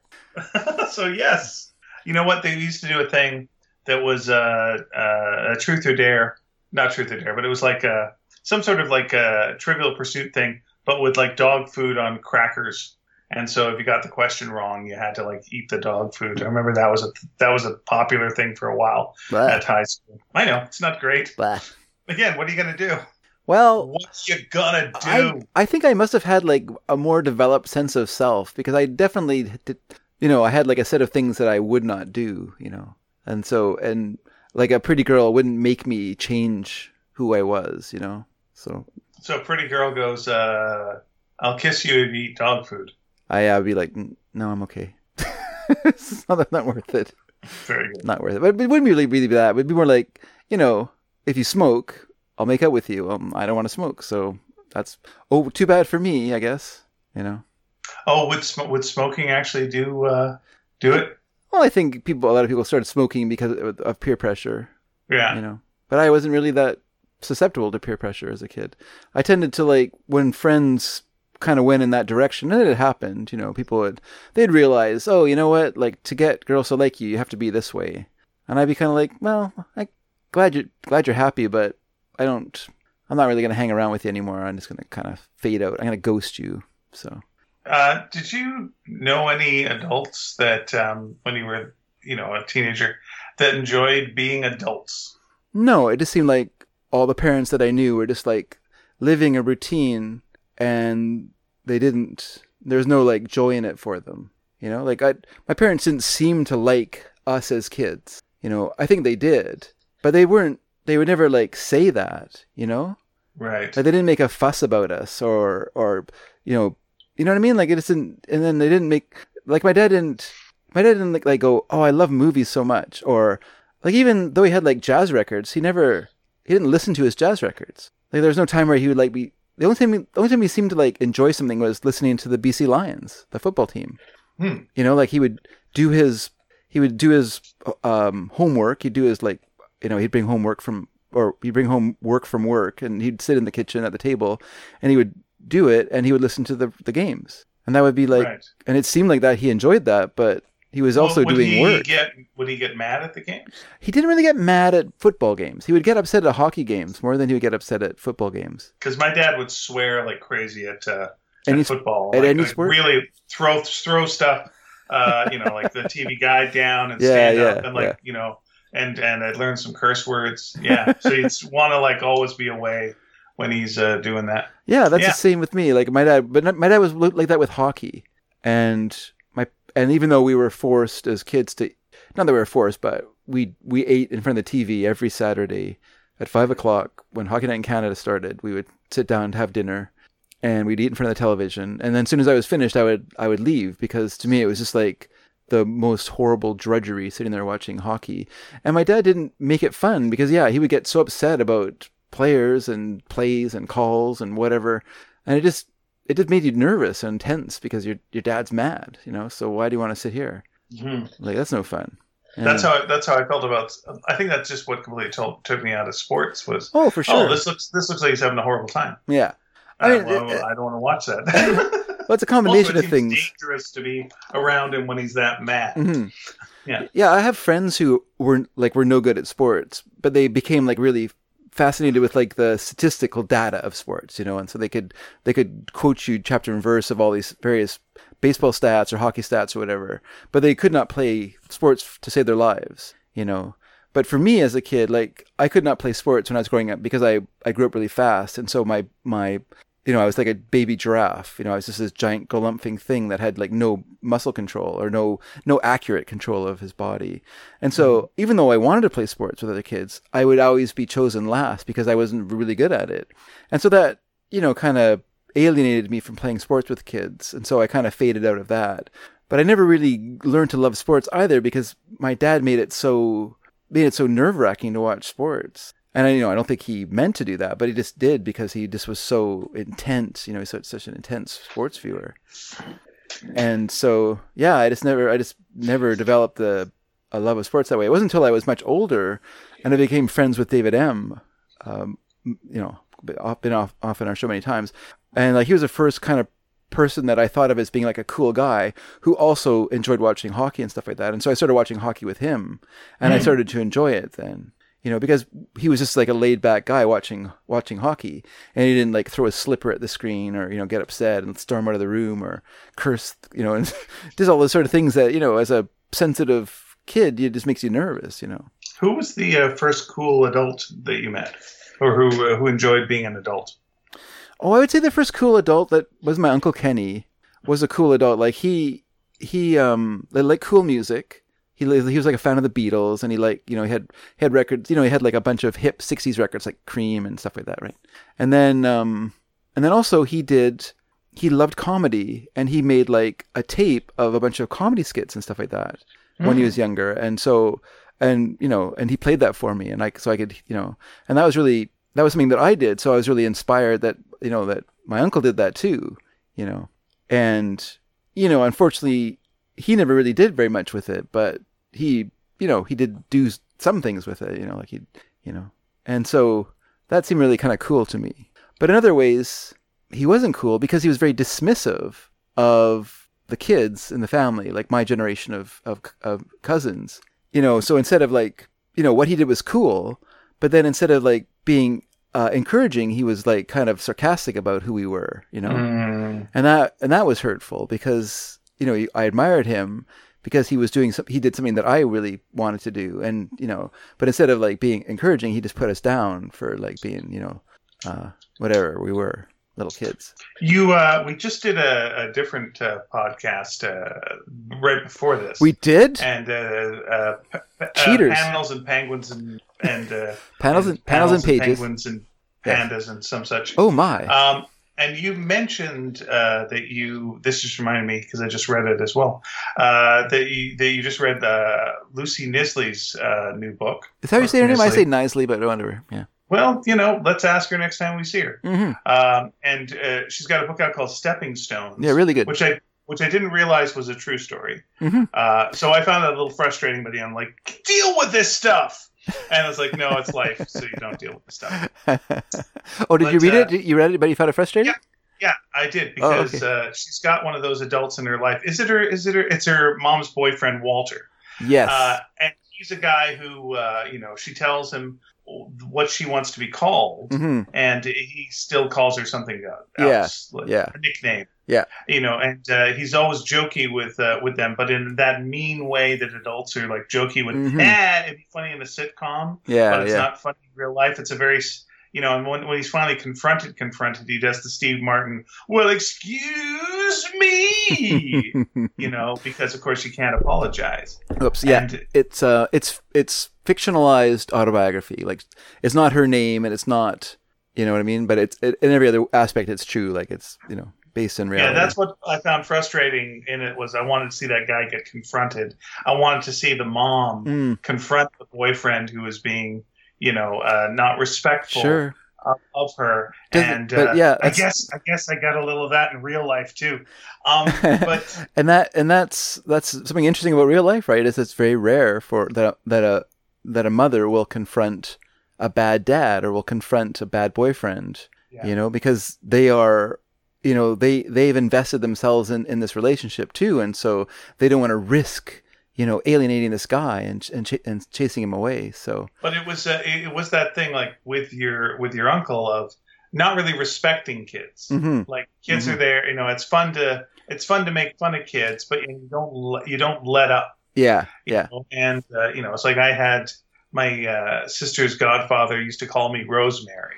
You Ugh, know, and I that's terrible. You know, yeah, and you know, he he would drink uh, literally, literally like uh, twelve to twenty four Labatt's when he was over at our place, and uh, he was, I have a sip, and I take a sip. That's awful. And also Labatt's. Now he, he smelled like Labatt's, so I can't stand Labatt's now because of, because of but yeah, that was just a really common thing of uh, you know adults that would just be so dismissive of of kids. You're, you know, but especially it feels like then.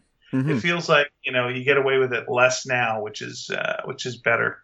But uh, yeah, that just reminded me of uh, of that book. So yeah, get uh, Stepping Stones. It's Good, uh, it's very good, and but if you read the the credits, she she does mention that she and Walter became very close um, later in life, and he was Oh. super supportive of her her art, art artistic career and stuff like that. So you know, sometimes it can start off rough, and then people kind of figure out their space in each other's lives, and you know, like he he may not have realized that he was being hurtful. He may have just meant it in a jokey way, and you know, and he just learned over time how to how to be a better dad, I guess, you know. yeah, and it it was one of these guys who would just never apologize, which I remember that was a type.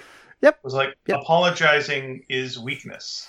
well, it wasn't something that you know. My my mom and dad stayed married my whole life. They're still married, so they're still mar- it's still my whole life.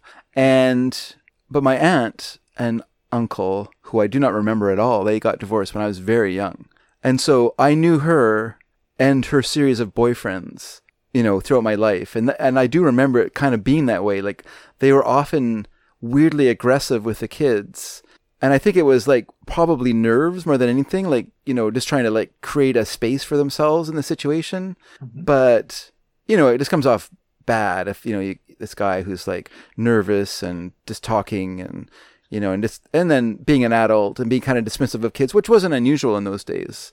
You know, Mhm. kids were kids and you just, you know, they're underfoot and, you know, kids, you know, kids, uh, uh, should only speak when spoken to and all those sort of ridiculous rules.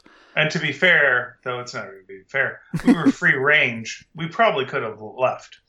Just like, get out of here. You can say, get out of here to a kid, and Yeah. kid get out of there. Well, that's it. But I mean, if my aunt was over, then it was some sort of family dinner, so we Yeah. were kind of stuck, stuck in the situation. My, and my cousins would be there, and of course, we'd want to be with them because they were we were cousins, and we knew each other our, our whole lives, or up to that point anyway. And so, you know, like that, that was yeah. But so that you know, like that was just I just remember like being always very kind of weird. It was always a kind of a weird thing about the the boyfriends of my of my aunt, you know, and and and it was the 70s, so she kind of ran through them. You know, like that was a different sort of time as well. And there were the odd ones that la- seemed to last a long time, you know, but yeah, she's still still by herself Mm. all these years later. And that's it's partly on her to be honest, but yeah, it's uh yeah, it's just it's it's interesting. So yeah, reading that book, it just it that that felt very very true to to to that kind of experience to me. Yeah, I think the the first first adults that I met that were uh, made it look fun were, and we've talked about them before, but uh, the Bundolos. Okay. You know, yeah, as I did a I did a, a radio show uh, with the cast of Dr. Bundolo, which Mhm. was a sketch comedy show out of Vancouver, and uh, and it was like four days, I think, um, and they would just come in and just start joking around with each other, and you could tell they really liked each other, Hmm. and they would make each other laugh very, very hard, and they would make me laugh really, really hard. hmm And um, and uh, there was another uh, girl that was there too. That she was she was another character in this thing, and it was just like, what the hell is this? what the hell is this? You're enjoying your job. Like the idea that you would enjoy your job seemed ridiculous to me. Like ridiculous because my dad hated his job. Yeah. You were my my fate was going to be obviously you go to school, get out of school, go to college, uh, figure out what you want to be, get Yeah. a job, do that job until you're 65. Yeah. Uh, then you get to retire, but Mhm. you're not going to ever like your job. No. You're going to no. work seven. You're going to work five days a week. Um, you're going to work uh, like 50 weeks out of the year, maybe you know 40, 48 if you're lucky. uh, and uh, yeah, that's going to be your life. And then it was like, wait a second, they enjoy their job. What? Huh? And then I, when, when I knew this world was there, it was like, well, no, this then. What the fuck are you all doing? What's wrong with you? That you would like, oh my God, what? Why would you work in an office? What the hell? Uh, it just was, uh, it just was ridiculous. And I found more people like that, and I started doing theater sports, and so there was adults there. Mm, you know, yeah. like- yeah. It was like, oh, okay. Oh, wait, no, this is a possibility. Oh, wait, okay. And then it, it was, yeah, it was a really, uh, it was a really changing experience. But I think up until that point, I literally thought, no, that no one enjoys their job. Why would they? It's it's work. Work Yeah. is work is awful. Yeah, it's terrible. Yes, I definitely was uh, brainwashed into that into that by my parents for sure. So I can see why you're saying like you don't want to grow up. Like to me, I couldn't wait to gr- I couldn't wait to grow up once I found out about this. Yeah, yeah, yeah. Because once I grow up, I can get out of this house and I can start living this life, hmm and that's the life that I want to live. Uh, but I can't. I'm stuck at home, and I got to go to this dumb school, and I got to do all this dumb stuff that uh, you know is uh, pointless. And everyone's mean, and everyone's angry, and everyone's confused. Yeah. And uh, and yeah, of course I was confused and empty. I was like an empty vessel that could have been filled with anything, and I got filled with the idea of comedy. Well, that's good. That's a good. That's a good thing to fill your vessel. Mm-hmm. Yeah. See, when I as a kid growing up, I, I had incredible freedom too. Like my mom and dad, I had no curfew. You know, I had a I had a paper route, so I had spending money to a degree. I had to give part of it to my mom, but I had some money for myself. And I, uh, you know, so I there was no like to me there was no like you know, and I didn't I didn't really care for for drinking and and and I didn't you know I didn't want to smoke or take drugs and all that kind of stuff. So that there was no like feeling like I gotta get out of here so I can go get drunk or I can go to like a club. And so I could go to a club if I wanted to. Like my mom and dad would never have, you know, I went to bumpers, you know. So I never, um, so really there was no like incentive for me to leave, you know, like I got to grow up so I can get out there and meet women. Oh, yeah, if I met a girl, I could just bring her home. Like there was no, there's no, nothing to stop me from doing that, you know. So yeah, it was it was a little different in that way, like for me. So really, yeah, there was no like incentive for me to like grow up or move out of out of the house. Yeah, I also wanted to live in the city because Mm, I didn't drive. Yeah. and so I could if I lived in Vancouver. When I finally did move to Vancouver, yeah, the idea that I could just walk to anything was mind blowing to me. like I wouldn't have to spend an hour on the bus. yeah, yeah, to like go to uh, you know anything that I would like, and I can Mhm. go to anything. yeah. Yeah. No, I was still going to school then, so all my money went into paying for school as well. So I didn't really, I didn't have money for rent. That was another problem for me. So that wasn't wasn't until like I didn't move out until um, Lisa and I.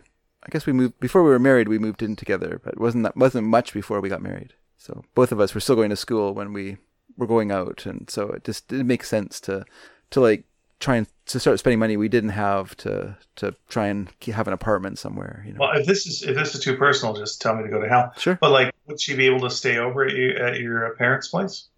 She didn't stay over, but you know, she definitely came over and we had sex and stuff like that. So Okay. there's nothing, like I say, there's not, there's no rule that I couldn't have a girl in my room or whatever. So you know, we we she- you know we worked around it. Leave. Yeah, that's the thing. hmm Yeah. Yeah, Which is, that- a little di- which is a little different. It's different when you can't wake up together and then. I think that's true. Like it was definitely like such a like great feeling when we started living together. You know, this that we were together all the time, or together as much as we, you know, could with our jobs or whatever. I was still going to I was going to Farrier school then, and she was working. But yeah, so we, you know, we we um we did have that part of it, but you know, before that, it just didn't seem feasible for us that both paying for university and moving out somewhere. Just you know, and then where did we move to? Right, because her, you know, I was going to UBC. She was going to SFU, so we're going to two different schools that are hours. You were rivals, pure rivals. Pure rivals. That's right. We were hours apart from each other in terms of schools. Um, she, but she worked in Langley, so she, you know, she was teaching horse riding as part of, you know, to to earn money to go to school. So all her work was centered around her house, you know, and so and then her horses were at her house. So it was, you know, it was just like it would have. It was really like been so disruptive for her to to move out for for those reasons, and then for me to move even farther away from S- UBC would have just been a, a, nightmare. I was already like a couple hours away. To, to add another hour to the trip would have just been horrible. So yeah, there's a lot of logistical things, and there was it would it, yeah, like I say, it would have made no sense for us to move to Vancouver because then she would have had to drive all the way back to Langley to to do her job. Mm. So yeah, it was just it wasn't it was a no go all around that way. So and I wasn't gonna let her go, so that's also a no go. So right, you know, yeah, we made it work. Look how great everything is now. It's perfect. Yeah, now you're doing a podcast together. That's right. well, one. you did. Uh, did you did you plug this podcast already uh, on this show today? I believe I did. Right, I talked about fansplainers with Lisa. Okay, good. Yeah, yeah. Fair enough. Because I mentioned. Um, oh no, I didn't. I didn't. I I I talked about a listening party. Okay. Because here, well, here's an interesting thing. I mean, it's it's I'm spoiling listening party for, but anyway, it's okay. The in in the horse. it's okay to spoil a podcast that you do with another podcast you do. It's mm-hmm. fine. Yeah, it's fine. Cheating. Uh, this was just sort of interesting because in the horse in the gray flannel suit, the daughter in in the movie is played by an actress named Ellen Janov. And it turns out I was gonna I was gonna ask Lisa this during the show, but I, I forgot to, or even, I was gonna mention as a joke actually. Um, but her dad was Arthur Janov, the creator of Primal Scream Therapy, which seems so weird. But there you go. Mm, yeah, that is weird. Yeah, but uh, I do have a little surprise about her, and I'm not going to give that away. That'll that'll be on listening party. So you have to listen to listening party to find out a little bit more about Ellen Janov. All right, very good. But uh, uh, yeah, Fansplainers was uh, I did with uh, Lisa. That was the horse in the gray flannel suit. But we have done one since then, which was which was for whatever reason during the episode. I keep calling it um, Bill and Ted deface the music, but it was actually face the music. I don't know how deface the music got into my head, but I kept right. saying I kept saying during the show, and you must have thought, "Oh, Dave, making a joke out of the title." Not a joke. I actually thought that was the title of the movie. and, and, you know that's what it's listed as in the uh, in uh, like on iTunes, right? It is. Yeah. Oh, I thought I fixed it. Nope. Oh well. Well, at least not on mine if I'm looking at uh, if I'm looking at my podcast thing, oh, that's the same. I was listening to it a little bit uh, earlier. Let me just take a quick look here and see. that? Uh, Bill and Ted to Face the music. Right oh there. my god! Oh well, I'll, I'll try and fix it. I thought I thought, oh, that's interesting. You did a little gag on there. it's not intentional. Somehow it just went into my head because I, I made a joke about it during the show. But there's that Utopia album, Todd Rundgren's Utopia. They did a they did an album of Beatle-like songs called "Deface the Music." Okay. And uh, and then I had a the hilarious gag of a picture in the back of it of them standing in a field, and it said "outstanding in their field." And uh, yeah, it was just this weird little album. But yeah, I just kept I, and somehow I conflated the movie and that album for some reason. So these things happen. It, it happens. It's fine. Uh, is it okay to go to our letters now, or is that? Uh, Let's go to letters. Yeah, I I I, I have right. a, a, strawberry shortcake waiting for me. So uh... fantastic. I've uh, my, my wife brought in uh, my dinner here, and it's been sitting next to me because I thought I could eat this while talking, and I went, no, I can't. so I've been like slowly, like I've had four bites of potato salad, and like just like like just squishing it, squishing it, not chewing it. Just, uh, yeah. Slow eating. Slow eating, really uh, mindful eating. Nice. So our questions last week were. What made your summers for you as a kid? Did you have a favorite summer activity or destination? We also asked, what's your favorite book or movie or TV show adaptation? What's your favorite book to movie or TV show adaptation? Sub, sub, sub question of the week. Uh, what are you doing right now? Have you learned to live in the new now, or are you still apprehensive about leaving the house? Uh, our friend Nina, who we just talked with on a completely different podcast called uh, What's uh, Nina Up To, um, said, uh, Oh, now here's the thing. I don't really remember what, what Nina's referring to here. She she says that I think David was thinking of season four of the season four episode, I guess of The Simpsons. Oh, because we were when we were talking about The Simpsons, and I was trying I was trying to remember one with a play in it. And, sure, yeah. And then she suggests, oh, maybe it was one where Marge did a play. I think it was Streetcar Named Desire, right? And yeah, And which was called Streetcar, and and that yeah. and did was this something like the the director of the play falls in love with Marge or something, or I can't remember. No, the director of the play was uh, uh, Jon Lovitz's character, who was not in love with Marge. Oh, okay. Uh, in in that one, no, that was uh, that was one where I think she did she start to have feelings for Ned. Well, Ned was very sexy in that one. I remember that much. but it's uh, it's got the, a great song in it. No, a director of a play uh, falling in love with Marge. Yeah, we also talked about yeah American Splendor, the oh, sorry Springfield Splendor one, which again no no love there. Uh, hmm. Oh, it's a good guess, but uh, we'll look into it more. Uh, Jada Jackman writes, "Hey guys, long time no comment. After being totally lost during your Doctor Sleep The Shining discussion, I decided it's probably time I see it, meaning The Shining. She said The Shinning, which uh, is, uh, you know, uh, the a Simpsons reference as well. I never watch horror movies, but luckily uh, this was more creepy and less scary. Every camera shot was so beautiful to look at; it really felt like a filmmaker's film. It Mhm. really was. Yeah. But man, uh, let's see, uh, filmmaker's film. But man, the ending plot was confusing. Like I thought, only people with The Shining uh, could see the people, but Wendy can. Why is Jack limping? Wendy's hand is hurt, uh, not his foot. And why is there a man in a bear costume? Okay, don't look too much into that. So- Don't look too- so the I don't think we'll ever know, or I'll ever know. The psychic psychic energy of the the hotel is it can make itself known to anyone because Jack also sees uh, spirits in the hotel. He sees the bartender and he also sees the old caretaker.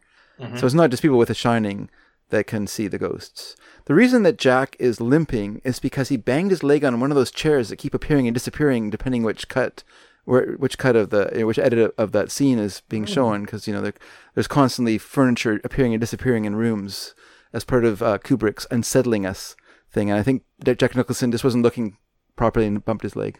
and bear costume is a sex thing.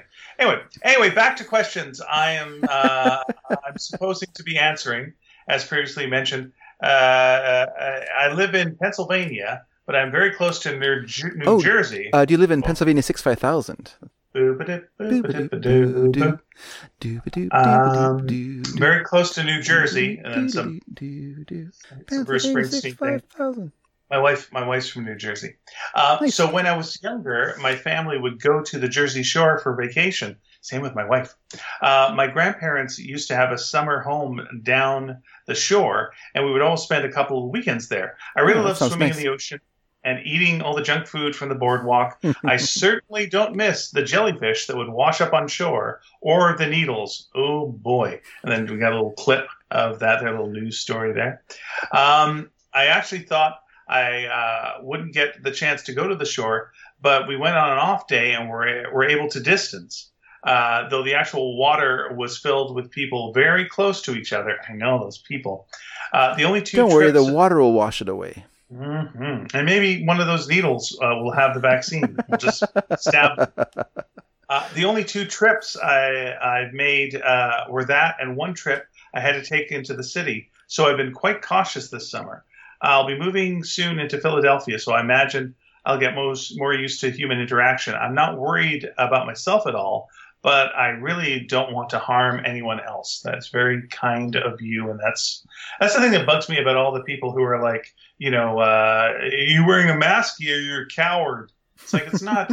it's not about the person wearing the, the person wears the mask to protect others. Yeah, that's why they do it. Uh, yeah.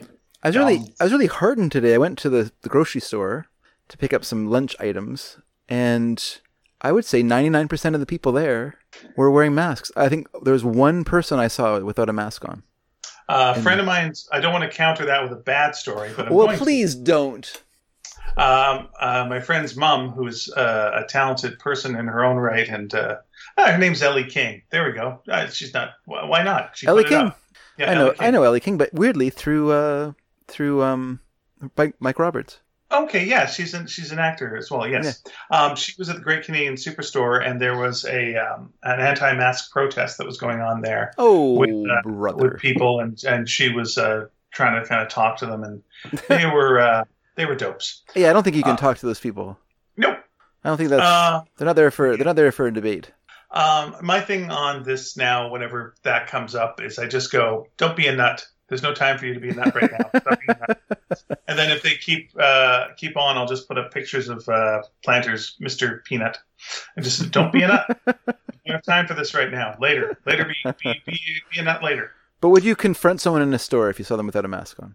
No, because I don't know specific. Okay, here's the thing: Are they doing something that uh, would endanger others, like they're getting too close to others, Mm. that kind of thing? Like just not wearing a mask, there are reasons you could Yeah. not wear. As long as they're That's as long as they're maintaining six feet, I I, not, I don't sweat it.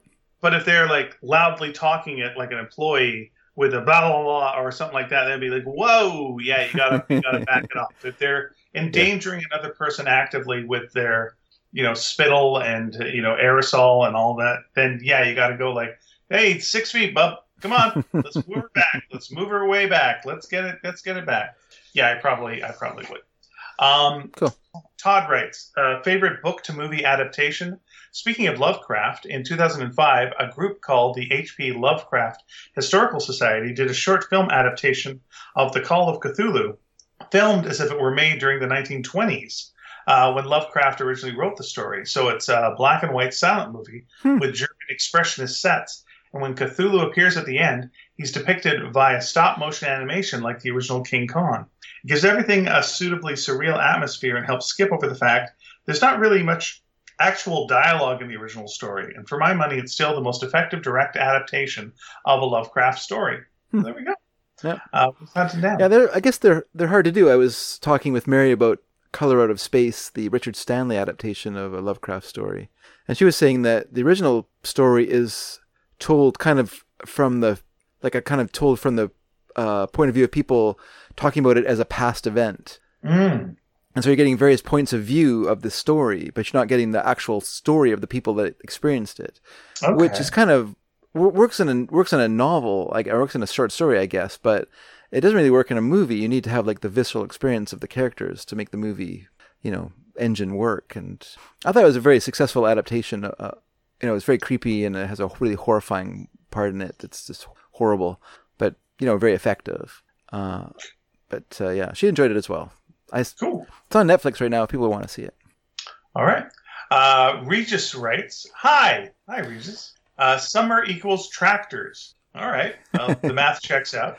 That's true. Uh, I spent several years sitting on tractor fenders uh, before being able to drive them, and oh boy, did I love driving tractors! I collected them too, not real ones, but die-cast models. Uh, got something like 100. Wanted to be a farmer, and being realistic and taking into account my passion wasn't nearly only for tractors. I was uh, going to make some agricultural uh, mechanics studies, but that was not very realistic to my family. So I became an IT engineer. After all, computers are the 21st century tractors. Everyone says that. Everyone says that. so commonly. Yeah, I'd like to get a Mac uh, computer. Oh, you mean uh, like a tractor? yes, you know, the Mac computer is the John Deere of computers. absolutely. Uh, and I got a collection of them too, 20 or something like that computers. Uh, mine's uh, plus uh, the ones I bought back in the 90s. Uh, mine's plus the ones I bought back in the 90s. Those I uh, couldn't afford 10 years before, 8 bit computers uh, with whopping 16 kilobytes of memories. Oh, you cannot buy those kind of Oh man, how I Yeah. remember my SE30 with a whopping 40 megabyte hard drive. I'm trying to remember in the movie Johnny Mnemonic, Mhm. uh, Keanu Reeves, how much he had in his head, but it was like a, a very little amount compared to. It, that tracks. It was like you know 60 kilobytes in my head. Um, all the collectibles are are known in card. Are, all the collectibles are, are now in cardboards, but I'm still able to tell the brand of pretty much any tractor several hundred meters away. Maybe I, I'm sort of a superhero with a useless power. anyway, hey, you know what? There's lots of. That's a pretty good power. Yeah, that's pretty good actually. Yeah. Um, for uh, the best TV show adaptation, uh, for uh, literally Good Omens. Clear, simple, and direct adaptation of a very funny book. Very good cast, too. Yeah, I liked it. Uh, close ones, uh, but more on the essence. Uh, the Corner and uh, Generation Kill. I'm a big fan of David Simon. After seeing The Wire, which was a revelation, best show ever, I read the raw material, Homicide, and The Corner, the two uh, Simons books. Uh, then recently, I watched The Corner, which is very close to the book, and just finished Homicide, which connection with the book is more anecdotal. Both of them are great shows. The acting is phenomenal for both. Uh, in case for a second, at, at the point uh, during uh, the two crossovers with uh, Order and Law and Order, the difference of acting level between the two casts is obvious. It's more about the style and actor directing the shows, but it reflects on the acting when put together. Yeah, that was very strange when Law and Order and Homicide crossed over because Homicide is, was a very different uh, type of show than Law and Order, just the straight procedural homicide. Yeah. Yeah. it was very strange to me when Munch moved uh, from uh, Homicide to Law and Order. Yeah, that's strange, isn't it? Yeah, and uh, he had to become a very different character. And then, of course, he was on X Files. Then, of course, he was on Sesame Street. Then, of course, he was on Arrested Development. Munch is in a lot of things. And then, of course, the other character from Homicide moved to Brooklyn Nine Nine. Ah, that's not true. Um, Did you know that Whit Stillman directed an episode of Homicide? No. It's true. It's the one that features Christopher Eigeman. That's your clue. Okay. Nice. the, a common uh, Whit Stillman actor. Yeah, that was a that was a very good series. For Generation Kill, I saw the show, then read the uh, Evan Wright's book, and the adaptation is close. Then recently, I rewatched the show, uh, discovered that one of the characters, Dr. Nathaniel uh, Fick, in real life had written a book, One Bullet Away, on his military career in the Marines, in which he tells the same story from his point of view. So I reread Generation Kill. It's a great experience to compare an adaptation of uh, the book and compare both uh, with another point of view. Same story, but not the same details, or not always. And uh, all three are uh, telling a great lot about America, uh, the men who uh, make the army, and the absurdity of more modern war. Truly enlightening. As for the sub, sub, sub, uh, maybe sub answer, uh, no problem getting back into the street when I'm not forgetting to put on this fucking mask. He didn't say fucking, but uh, there were cartoon uh, things there, so I'm assuming. Uh, in Paris, I find that people are respecting the bearing, uh, but uh, but the law uh, authorizes you. Uh, but as the law authorizes, at lunch you see a bunch of colleagues eating together and sitting next to each other without obviously the mask in close spaces. So, but it's uh, authorized, so well, no problem. Uh, for me, the mask is more a reminder of the present crisis than a sanitary requirement, as nobody can really tell how the virus propagates itself. And in this case, uh, always apply a simple uh, prophylactic solution. Uh, if it's doing no good, it's not doing any harm. Yeah, I feel like it is probably doing good, but okay.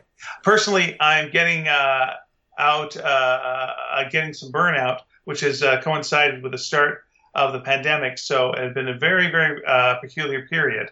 And I lost my job in the process. Sorry to hear that. Yeah, uh, but bad. the forced uh, vacation uh, that has ensued were a relief. Well, I'm glad to hear that. so my turn. Oh, oh, he's turning the tables on us, Dave. Um, I have a question for you two and for listeners, men and women. I'm going to throw in and non-binary people as well. Go for it. Uh, do you think that you have achieved full-grown adult status? Well, this is interesting compared to uh, dealing with what we were talking about earlier. yeah. I mean, for example, David uh, said uh, his father was not too into movies, but a lot of us uh, still play video games, read comics, have uh, hobbies related to toys like RC modeling. The generation before us, I'm roughly the same age as you, I think, uh, would be uh, passionate uh, by the cinema as a cultural thing, good excuse, but less prone to more childish hobbies. And uh, I don't even talk about the grandparents. Their hobbies were gardening, which was a way of getting something to eat, repairing stuff, mostly their own homes. Uh, I know it's not completely true, but if they had real hobbies different than sport or fishing, uh, most of them kept them private. Okay, we're throwing this question. This will be one of our questions then this week. Sure. Is do you feel you have achieved full grown adult status? Okay. Uh, I'm going to read the rest of this letter, then we can answer that question. At sometimes I still feel like a child, and I had my own company, so it's not in terms of responsibilities. Uh, does the uh, modernity do the same thing to us that we did uh, to our pet, keeping them partly with infant behavior? Cat still meows when living with humans, which is a behavior they normally only have with their mothers. What do you think? Well, first of all, uh, cats only meow with people.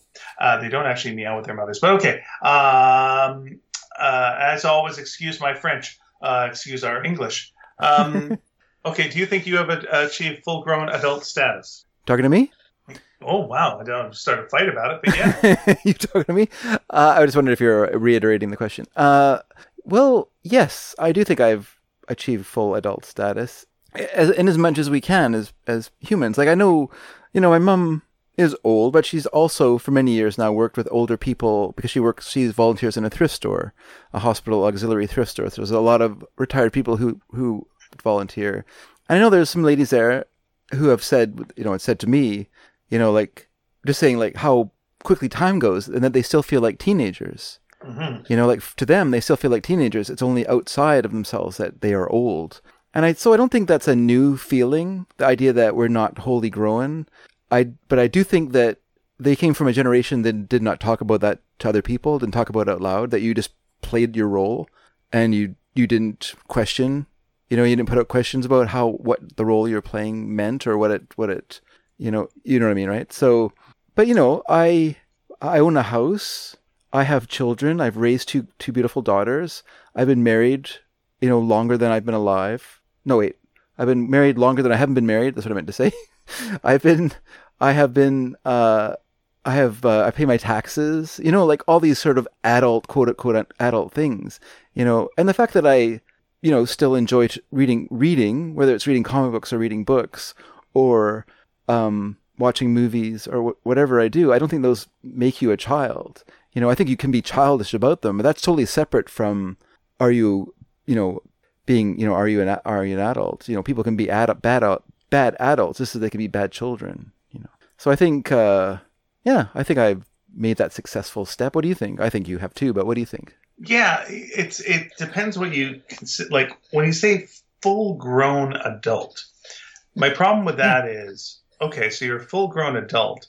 Then what happens? Like, can you grow more? as an adult if you're a full grown adult? Like, is the next stage death? Like, is the next stage, you know, now you're an old person and now, uh, you know, no, no, I don't think that's what he's talking about. I think he's talking. Well, this about... is what I wonder because because yeah. this is the thing. I don't think there's ever a full like you're uh, like I'm a grown adult. Yes. Yes, you are a grown adult. Right. I don't think it ever. I don't think the glass ever becomes full of you know now you're a full grown adult. You're fully an adult. Yeah. I, because I, I I feel like I mean, I've just started doing a whole bunch of stuff. You know, like there's just so so much that's still going on, that's mm. still still growing, still changing. Like I'm a very different person than I was ten years ago. You know, I've I, and so I would have definitely thought like, oh, you're an adult in your 40s. Yeah, you're a full grown adult, but I'm not the same adult that I am now. I, I mean, I think I I have more empathy. I have like other things uh, going on that I uh, and I wasn't fully grown. you know, it's, again, it's it's the definition of fully grown you know, because uh, that feels like it's, it's something is complete, and I don't think that our growth is ever complete. You know, it's like it would be like a plant in the backyard, and just going like that is a fully grown plant, but it's going to keep growing. It's going to keep growing you know, it hasn't reached the, the, the top, and now it's just going to start wilting over, and now we're move we're moving on. Maybe I'm a little in a bit of denial about stuff like that, and you don't want to, you know, admit that the next stage is not uh, the most pleasant one. But I think, uh, I, I but think, uh, I think, I think, uh, I gotta say Regis because he's French. Mm-hmm. Uh, I think he is referencing that that kind of commonly held idea now that this generation is immature because we like to play video games. We like to watch movies. We like to instead of like being like our parents who are very seemed very chore oriented. You know, whereas my mom and dad, you know, it's summertime, time to get out the paintbrushes and repaint the fence. Sure. You know, summertime, time to get out the, the house, the stain and stain the house. You know, this, you know, every weekend, cut the lawn. You know, there's all these tasks that are important to do. And then when those do- are done, then you can sit down in the evening at five o'clock and watch hockey night in Canada or whatever, and then and then you you know you then the next day you get up and you go to work. You know what I mean? Like the sort of like the idea that becoming an adult means that you put away childish things, that you put away the idea of having fun now, and life just becomes like a uh, like a hard grind. Right. You know, and I think that if that's being an adult, then fuck being an adult. But I don't. But I think that you know, I think that we've made, we've improved, you know, that the idea of like life has improved to the point now where it isn't like a constant grind. Like we don't have to be like people in the Victorian era when, yeah, life was a grind. Like, you know, doing the laundry was like a day long, you know, or, or week long weekly chore, chore that you did. You know, cooking was a, was a, was laborious. Like everything you did was laborious, you know, and mm-hmm. that's not, that's not, that, it's not that way anymore for us. So, you know, we can we have like some leisure time to devote to ourselves, and we do that in any way we choose. You know, and some people do in ways that I wouldn't choose to do. You know, I'm not a video game player, for instance, but I enjoy watching movies. You know, and when I have a moment to sit down, I will watch a movie or I'll read a book or listen to music or whatever I like to do. And you know, so but I don't think that makes you less of an adult. You know, like to me, being an adult is accepting your role in life as an adult, whatever that role is, you know. So, you know, uh, it fell to me that I became a father. You know, it felt to me that I became an employee of other people. And so I do those things as diligently as I can to the best of my ability. And, you know, that is, that to me is, you know, t- facing your responsibilities as an adult you know and i would say the same thing about you what you know things have fallen to, to, to you that are sort of your line in life and you do those things that, to the best that you can you know and you don't just slap it out or you know just take the easy way you know you you, you do the best that you can right and those mm-hmm. are those are adult choices uh, those aren't choices that we could have made as children necessarily because we wouldn't have had the stick to itiveness to to, or the follow through necessarily because it's hard as kids to maintain your focus for for long on things. And you know, as you grow older, you have to sort of train yourself. You know, not only do you develop work muscles, you know, the ability to lift boxes and do things that you couldn't have done as a teenager in your 20s after working for several years. You begin to get you begin to develop those sort of work muscles.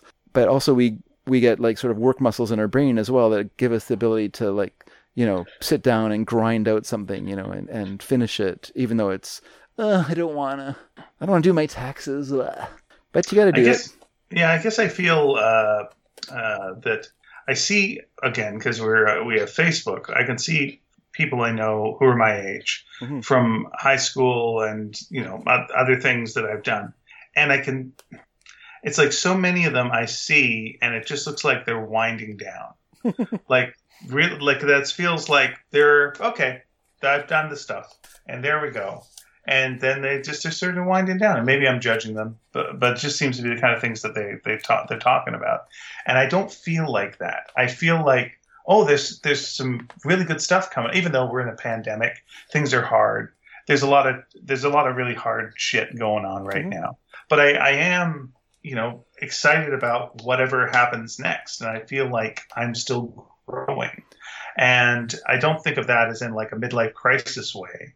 I think it is just like, no, I'm just still interested in stuff. Mm-hmm. I'm interested in whatever happens next. I'm interested in the next thing that, that comes up. You know, uh, I'm not a big music person, but I don't mind new music. I, I'm interested in whatever the next movies are. I'm interested in the next comics. I'm interested in the next video games. I'm interested in the next plays. I'm interested in, you know, what, what's, what's, what's going on next. That's something I really do, you know, care about. And, you know, maybe sometimes, you do get taken aback by your age and go like, oh, oh, I should not bring that up because um, it's strange to people and it, feel, it feels like it means something different to other people.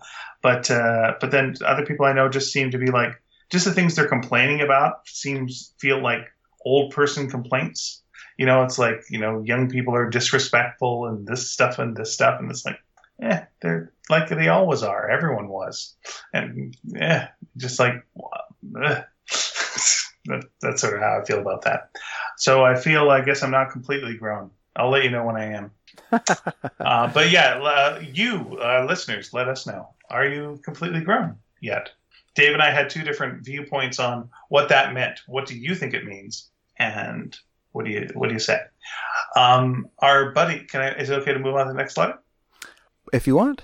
All right. Just if you had anything else to say on that uh, subject, that I was uh, open to it because I'm a very mature person. Um, I was just going to. I was just going to just going to say that I think you are di- making a different making a distinction between different types of personality, but that's okay.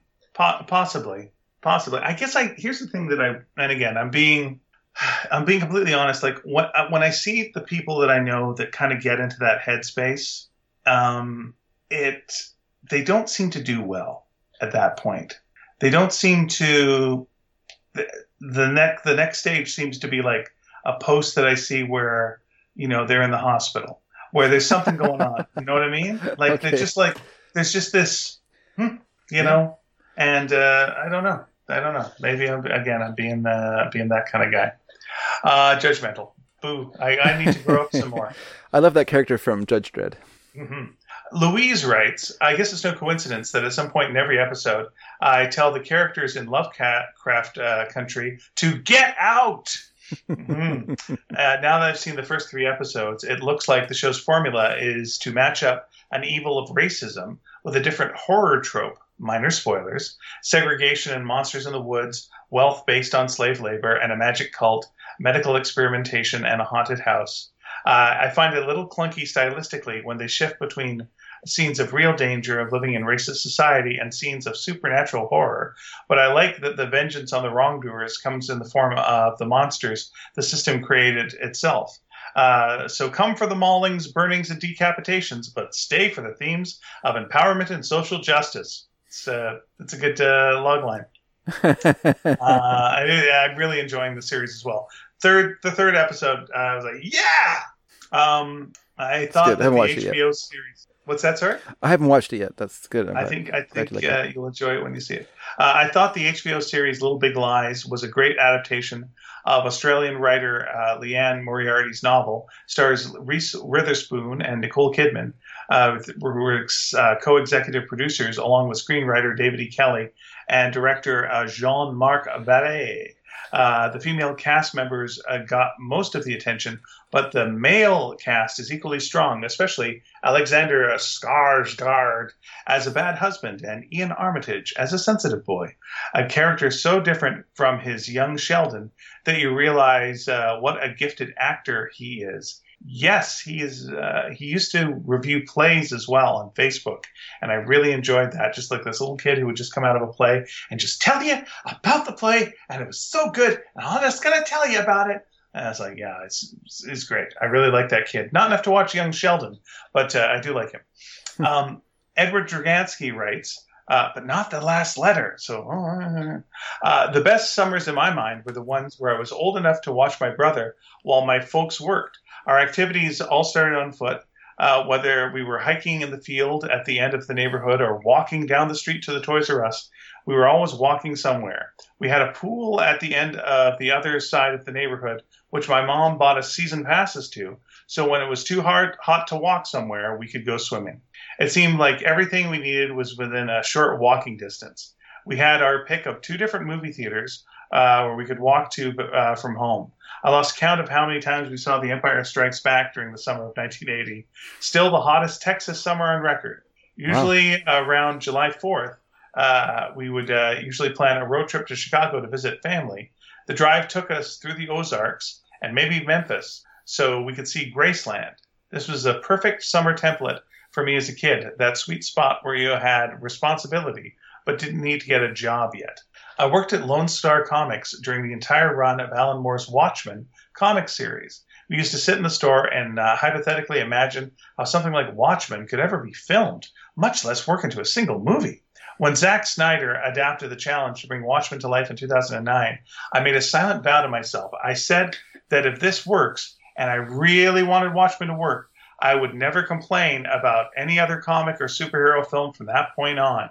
My two college roommates, who I turned into fellow Watchmen fans by bringing the graphic novel to our dorms, agreed to meet me in Dallas for the premiere of the film. We had agreed years before, uh, when we were in college together, that if Watchmen were ever made into a film, we would see it together for the first time. So, opening day 2009, one roomie drew drew, drove up from Houston, and the other drove in from north of Dallas, and we all saw Watchmen together. It was great enough to keep my vow, and even though the ending was uh, changed to work better as a film, I still consider Watchmen the most faithful comic adaptation into film. Uh, how about the worst comic adaptation to film film adaptation? Any come to mind? Howard the Duck uh, came way before Watchmen, so my vow doesn't apply retroactively. this could be our second question. Um, worst comic to film adaptation, and uh, I will answer it at the end of your letter. Uh, my office is still trying to form a plan of when to return to work again. It seems like whenever they get close to a plan, someone uh, gets sick or is in contact with someone who's tested positive, so we have to push out the date to return even more. A lot of kiddos are being sent home from college down here. Both mine are safe and out of the dorms, thankfully. As much as uh, everyone wants it back to normal, I fear uh, becoming a way of life with no uh, turning. I fear it's becoming a way of life with no turning back. I hope I'm wrong, but it's proven to be the safest way of life uh, this far. I hope that is not the case as well. Um, worst film, uh, comic to film adaptation. Dave, what do you think? Oh, you go first. I, uh, I have to think about this. All right, I've got one. Um, Vampirella. Oh. Vampirella oh. with Roger Daltrey as the villain. Let me uh, get. Not not familiar with this one. You are unfamiliar with this one, are you? Doesn't sound great. You are a very, very, very lucky man. um, yeah, it's uh, it's got him in basically a Dracula cape, going and just like running around at the end, just like just running, just running and hissing, and it's just it's so insanely, insanely cheap. If you, it, maybe it'd be a fun mystery science theater type thing, mm. but it looks like the budget was uh, was nothing. Was it 1996? Uh, yeah, we go. Okay, starring uh, Talisa Soto as Vampirella and Roger Daltrey. That's right. Um, uh, yeah, I'm just going to read you a plot. Here's the okay. plot. Okay.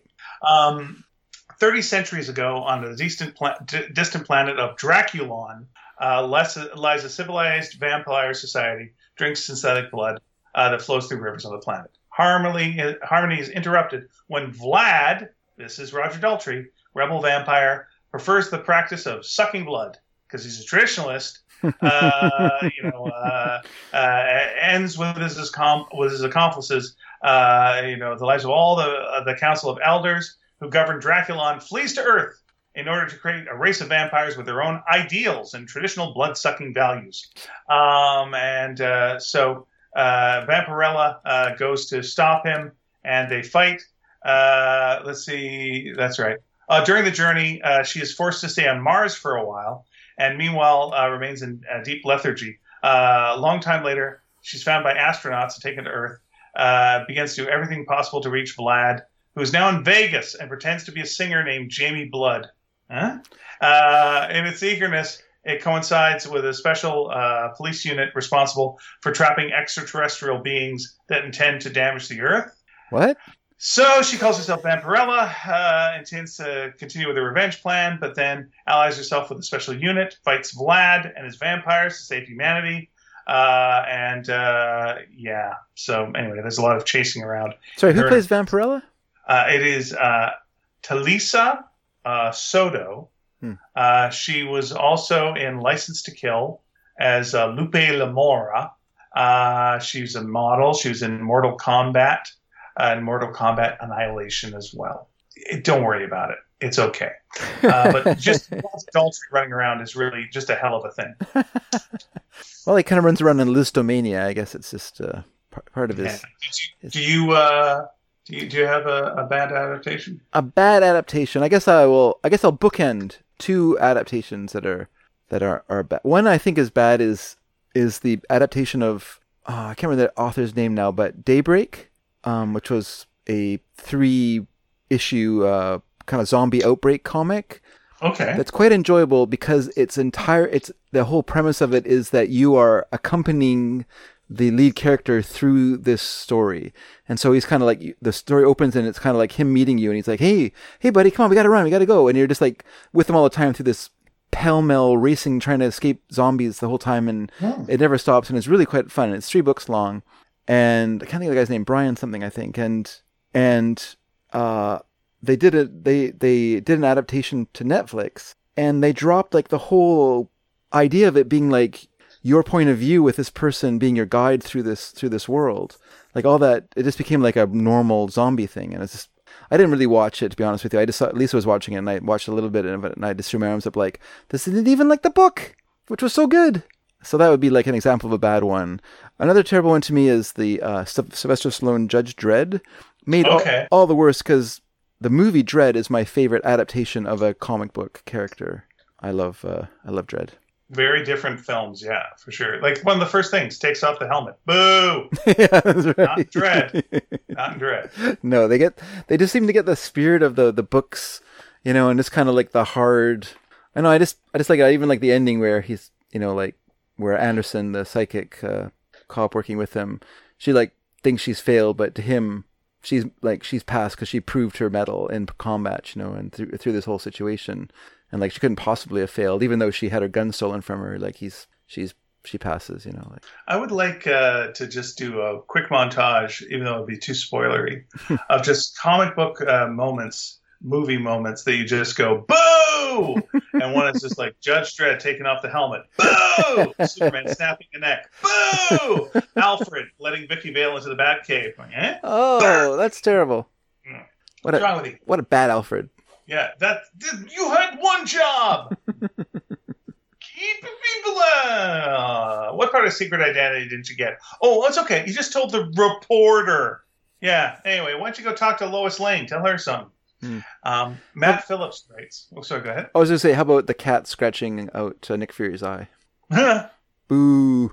And him being like, "Oh, silly cat." Um, Matt Phillips. It's bound to happen. Hey, Ian and Dave. Hello, uh, firstly, on the subject of Scottish takeaway food, you need to check out uh, Munchie Boxes. I did check out Munchie Boxes. What the hell, man? Did you see Munchie Boxes, Dave? No, I did not see this. Sorry. They're these snack boxes. So a Munchie box, this Yeah. would be something you get in a Munchie box. Yeah. It's it's substantial. Okay. Okay. Okay. So uh, the Munchie box picture they got here has, and going clockwise from the top, uh, a mini pizza. Hmm. Okay. Then we're doing French fries. Yeah. Then we're doing pakora, vegetable pakora. Okay. And then we're doing a, ve- uh chicken pakora. Then we got a tub of sauce. Yeah. Then we got salad, and then we got donair meat. That's your Munchie box. Yeah. Fill up, fill up. You can also substitute in chow mein noodles, uh, onion rings, uh, samosas, chicken tikka, uh, naan bread, garlic bread, coleslaw, chips, fried rice. Uh, there's a healthy option. That would be tortillas, cherry tomatoes, salad, boiled eggs, um, red onions, and uh, nachos. Uh, a little chicken mayo, sprinkling of cheese, and some other healthy foods. How is chicken mayo healthy? But okay, oh wow. Okay, I'm looking at it now. Yeah, it's a heck of a thing. Holy cow! Yeah, I love it. that's a that's a munchie box. That is great. That's something that uh, Three Dog Dedrick might enjoy. Um, Whoever he is. Second, secondly, one of my favorite uh, book adaptations is About a Boy by Nick Hornby. Uh, I've always enjoyed the film and especially the soundtrack uh, by Badly Drawn Boy. I also really enjoyed that film. Did not That's a good enjoy the TV series as Hmm. much. That's amazing. That movie is directed by the same guys who did American Pie. Hmm. And I have uh, finally uh, bought my first Sparks book for my son, and I read it to him at bedtime. Both really enjoying it. Keep up the good work. Thank you very much, Matt. Appreciate that. We are. All right, this is the time where I plug the book. This is the time where I plug the book. Time to plug the book. I did a Time to plug the book. Time to plug the book. Sorry, we don't have time for you to plug the book. Someone just opened the Next door. letter. Someone opened the door and uh, doesn't know to let us in or give us money. You just want us to leave? You wanna leave? Okay. God rest ye merry gentlemen. Let nothing you dismay. Remember Christ the Savior was born this Christmas day to save us all from Satan's power. Satan's power? That seems pretty. Um, yes. Uh, th- listen, we did a book. It's called. Uh, we did two books. We did a book called Sparks, Hmm. uh, which is still available in bookstores. is uh, written by me, colored by David, and drawn by our friend Nina Matsumoto. Much like the uh, follow-up book, Sparks Double Dog Dare, which just came out uh, a couple of weeks ago, uh, and is the number. Well, uh, it's number four now. Was number two. Now it's number four. But there's some really good books that have bumped it. Uh, uh, number four, uh, children's uh, kids, uh, Canadian uh, kids book in uh, Canada, uh, and uh, yeah, you can get it on you know Amazon or you can get it at your local bookstore. It's available in almost all bookstores. Uh, it's called Sparks Double Dog Dare, and uh, why not go check that out if you want to. Uh, go to our website for that. That's sparkscomic.com. And there you can get some Sparks, some merch, some shirts, uh, you can get masks because that's when we live. Is the time now where you would wear uh, that kind of mask. And yeah, they're they're they're fun. We Nina's designed some very cool um, shirts and stuff for that. Uh, our friend Chris Roberts writes, "James and the Giant Peach was a great adaptation." I agree with that, but is it a comic book, Chris? Is it? Is we, we it? didn't say comic book. We said book Oh, two. We said book two. Oh, sorry, book as well. Uh, Chris, I really have to take back my attitude there. you better. I think I've got a lot of growing up to I do. I think you better. It's time you start acting more like an adult, sir. but I did like the yeah the uh, animation was really uh, Really good. very And then the the uh, Randy Newman songs were also good. Okay. So uh, apparently, apparently, yes, sir. they hired originally had hired Andy Partridge to do uh, music for that movie, but for whatever reason, he did not work out on the project. So they brought in Randy Uh, Newman. stage stage fright. That's what he said. Okay. Uh, so, is there any letters uh, that are not uh, on our website? Yeah, we just got one letter this week. All right. This is from Mark Dobrovolsky. And Mark wrote, and he said, I thought you guys might want to see this from the American press. And what he sent was uh, a obit for Joe Ruby, who was one of the co creators of Scooby Doo. Hmm. So I guess he recently passed away. And there's an article. I will I will put it on the site so people can look at it there. Okay. But it's an article about Joe Ruby and his career and his family and the fact that he got no money at all doing Scooby Doo. Well, He was merely work for hire at Hanna Barbera, so And it is a very familiar story. A very familiar story. Yes, a very familiar, unfortunate story. I hope that he did get a, a little bit of money for the various adaptations, because apparently at some point, I mean, I guess The Simpsons will pass it, but it it, it had more episodes than The Simpsons at one point for uh, as a show. I, I guess I guess I guess I up in, you- no no I guess what they meant was up until The Simpsons, it held the it held spot as t- most episodes of an animated show. I wonder if you were to be fair and were to count the Scooby Doo uh, follow up shows, uh, because there have been many, many Scooby Doo follow up shows. Yeah, yeah. One of them, one of Uh, them also created by Ruby and Spears, which was uh, what was it called? Like Dynamite? No, Snagglejaw or something like that, or Okay, well, Dynamite was as well. Uh, oh, okay, Dynam- okay, Dynamite the Dog Wonder was. Uh, also created um, Barkley's, Hound Cats, Jabberjaw. Jabberjaw. That's what I was thinking about. We're gonna forget about Jabberjaw. Um, uh, but yeah, they uh, they did that. They also uh, produced uh, yeah, oh Thundarr the Barbarian, hmm uh, the Mr. T Show, uh, so so so many more, many many many many many more things. So good on them. But my God, there's a lot of Scooby Doo. Holy moly, so many so many uh, TV shows. Uh, just never, uh, yeah. Oh my God, so many Scooby Doo shows. Oh, it's ridiculous. Worst one is obviously the Thirteen Ghosts of Scooby Doo. Yeah, even though it's got uh, Vincent Price, you'd think like that'd be a redeeming feature, but it is not, unfortunately. Nope, not at all. Oh my.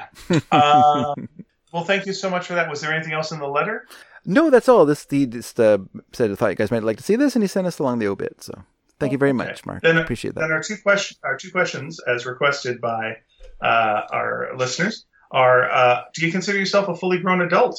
And uh, what does that mean? Let's define that. And also, what is the worst comic adaptation, comic book adaptation? I will also accept for that comic strip adaptation. I'm looking at you, second Garfield movie. all right. So you know, you make the call. Back to you, Dave. Back to me. Well, everyone, I just want to say one thing. If I want to get this show out by midnight, I better end it now. So I'm gonna try. I'm gonna really try to get this show out there. So if you uh, want to contact us to answer these questions, you may do so in the following ways. You can go to our website. It's called sneakydragon.com. There you will find our shows. You will find underneath each show a place for you to leave comments. Please do so. We really do enjoy reading them. If you are a private type person, you may email us your answers or questions or comments at sneakyd at sneakydragon.com. That's sneakyd at sneakydragon.com. We are on Twitter at sneaky underscore dragon. We are on Facebook at sneaky dragon. And we have a Tumblr page. Don't forget, we're also on Patreon where you can support us with a little bit of money. A dollar a month would help us immensely. Thank you very much. All right. There you go, Ian. What do you think about that? Pretty efficient, hey? I think that's swell, Dave. and remember to listen to us on that other podcast, um, Pots and Pans. Pots and pans, pots and panels. We'll put a link up. You'll you'll see it. It'll be fun. It's well, this was to come out for a little while, so uh, And, and we we'll will. put a link up when it comes up. Yeah, we will let you know, and you can listen to Ian, David, and Nina discuss their work on Sparks. We were all very erudite and sounded very knowledgeable, and all were pretending because we are not actually adults. Duh. all right, everyone, we'll see you in a week. Bye. All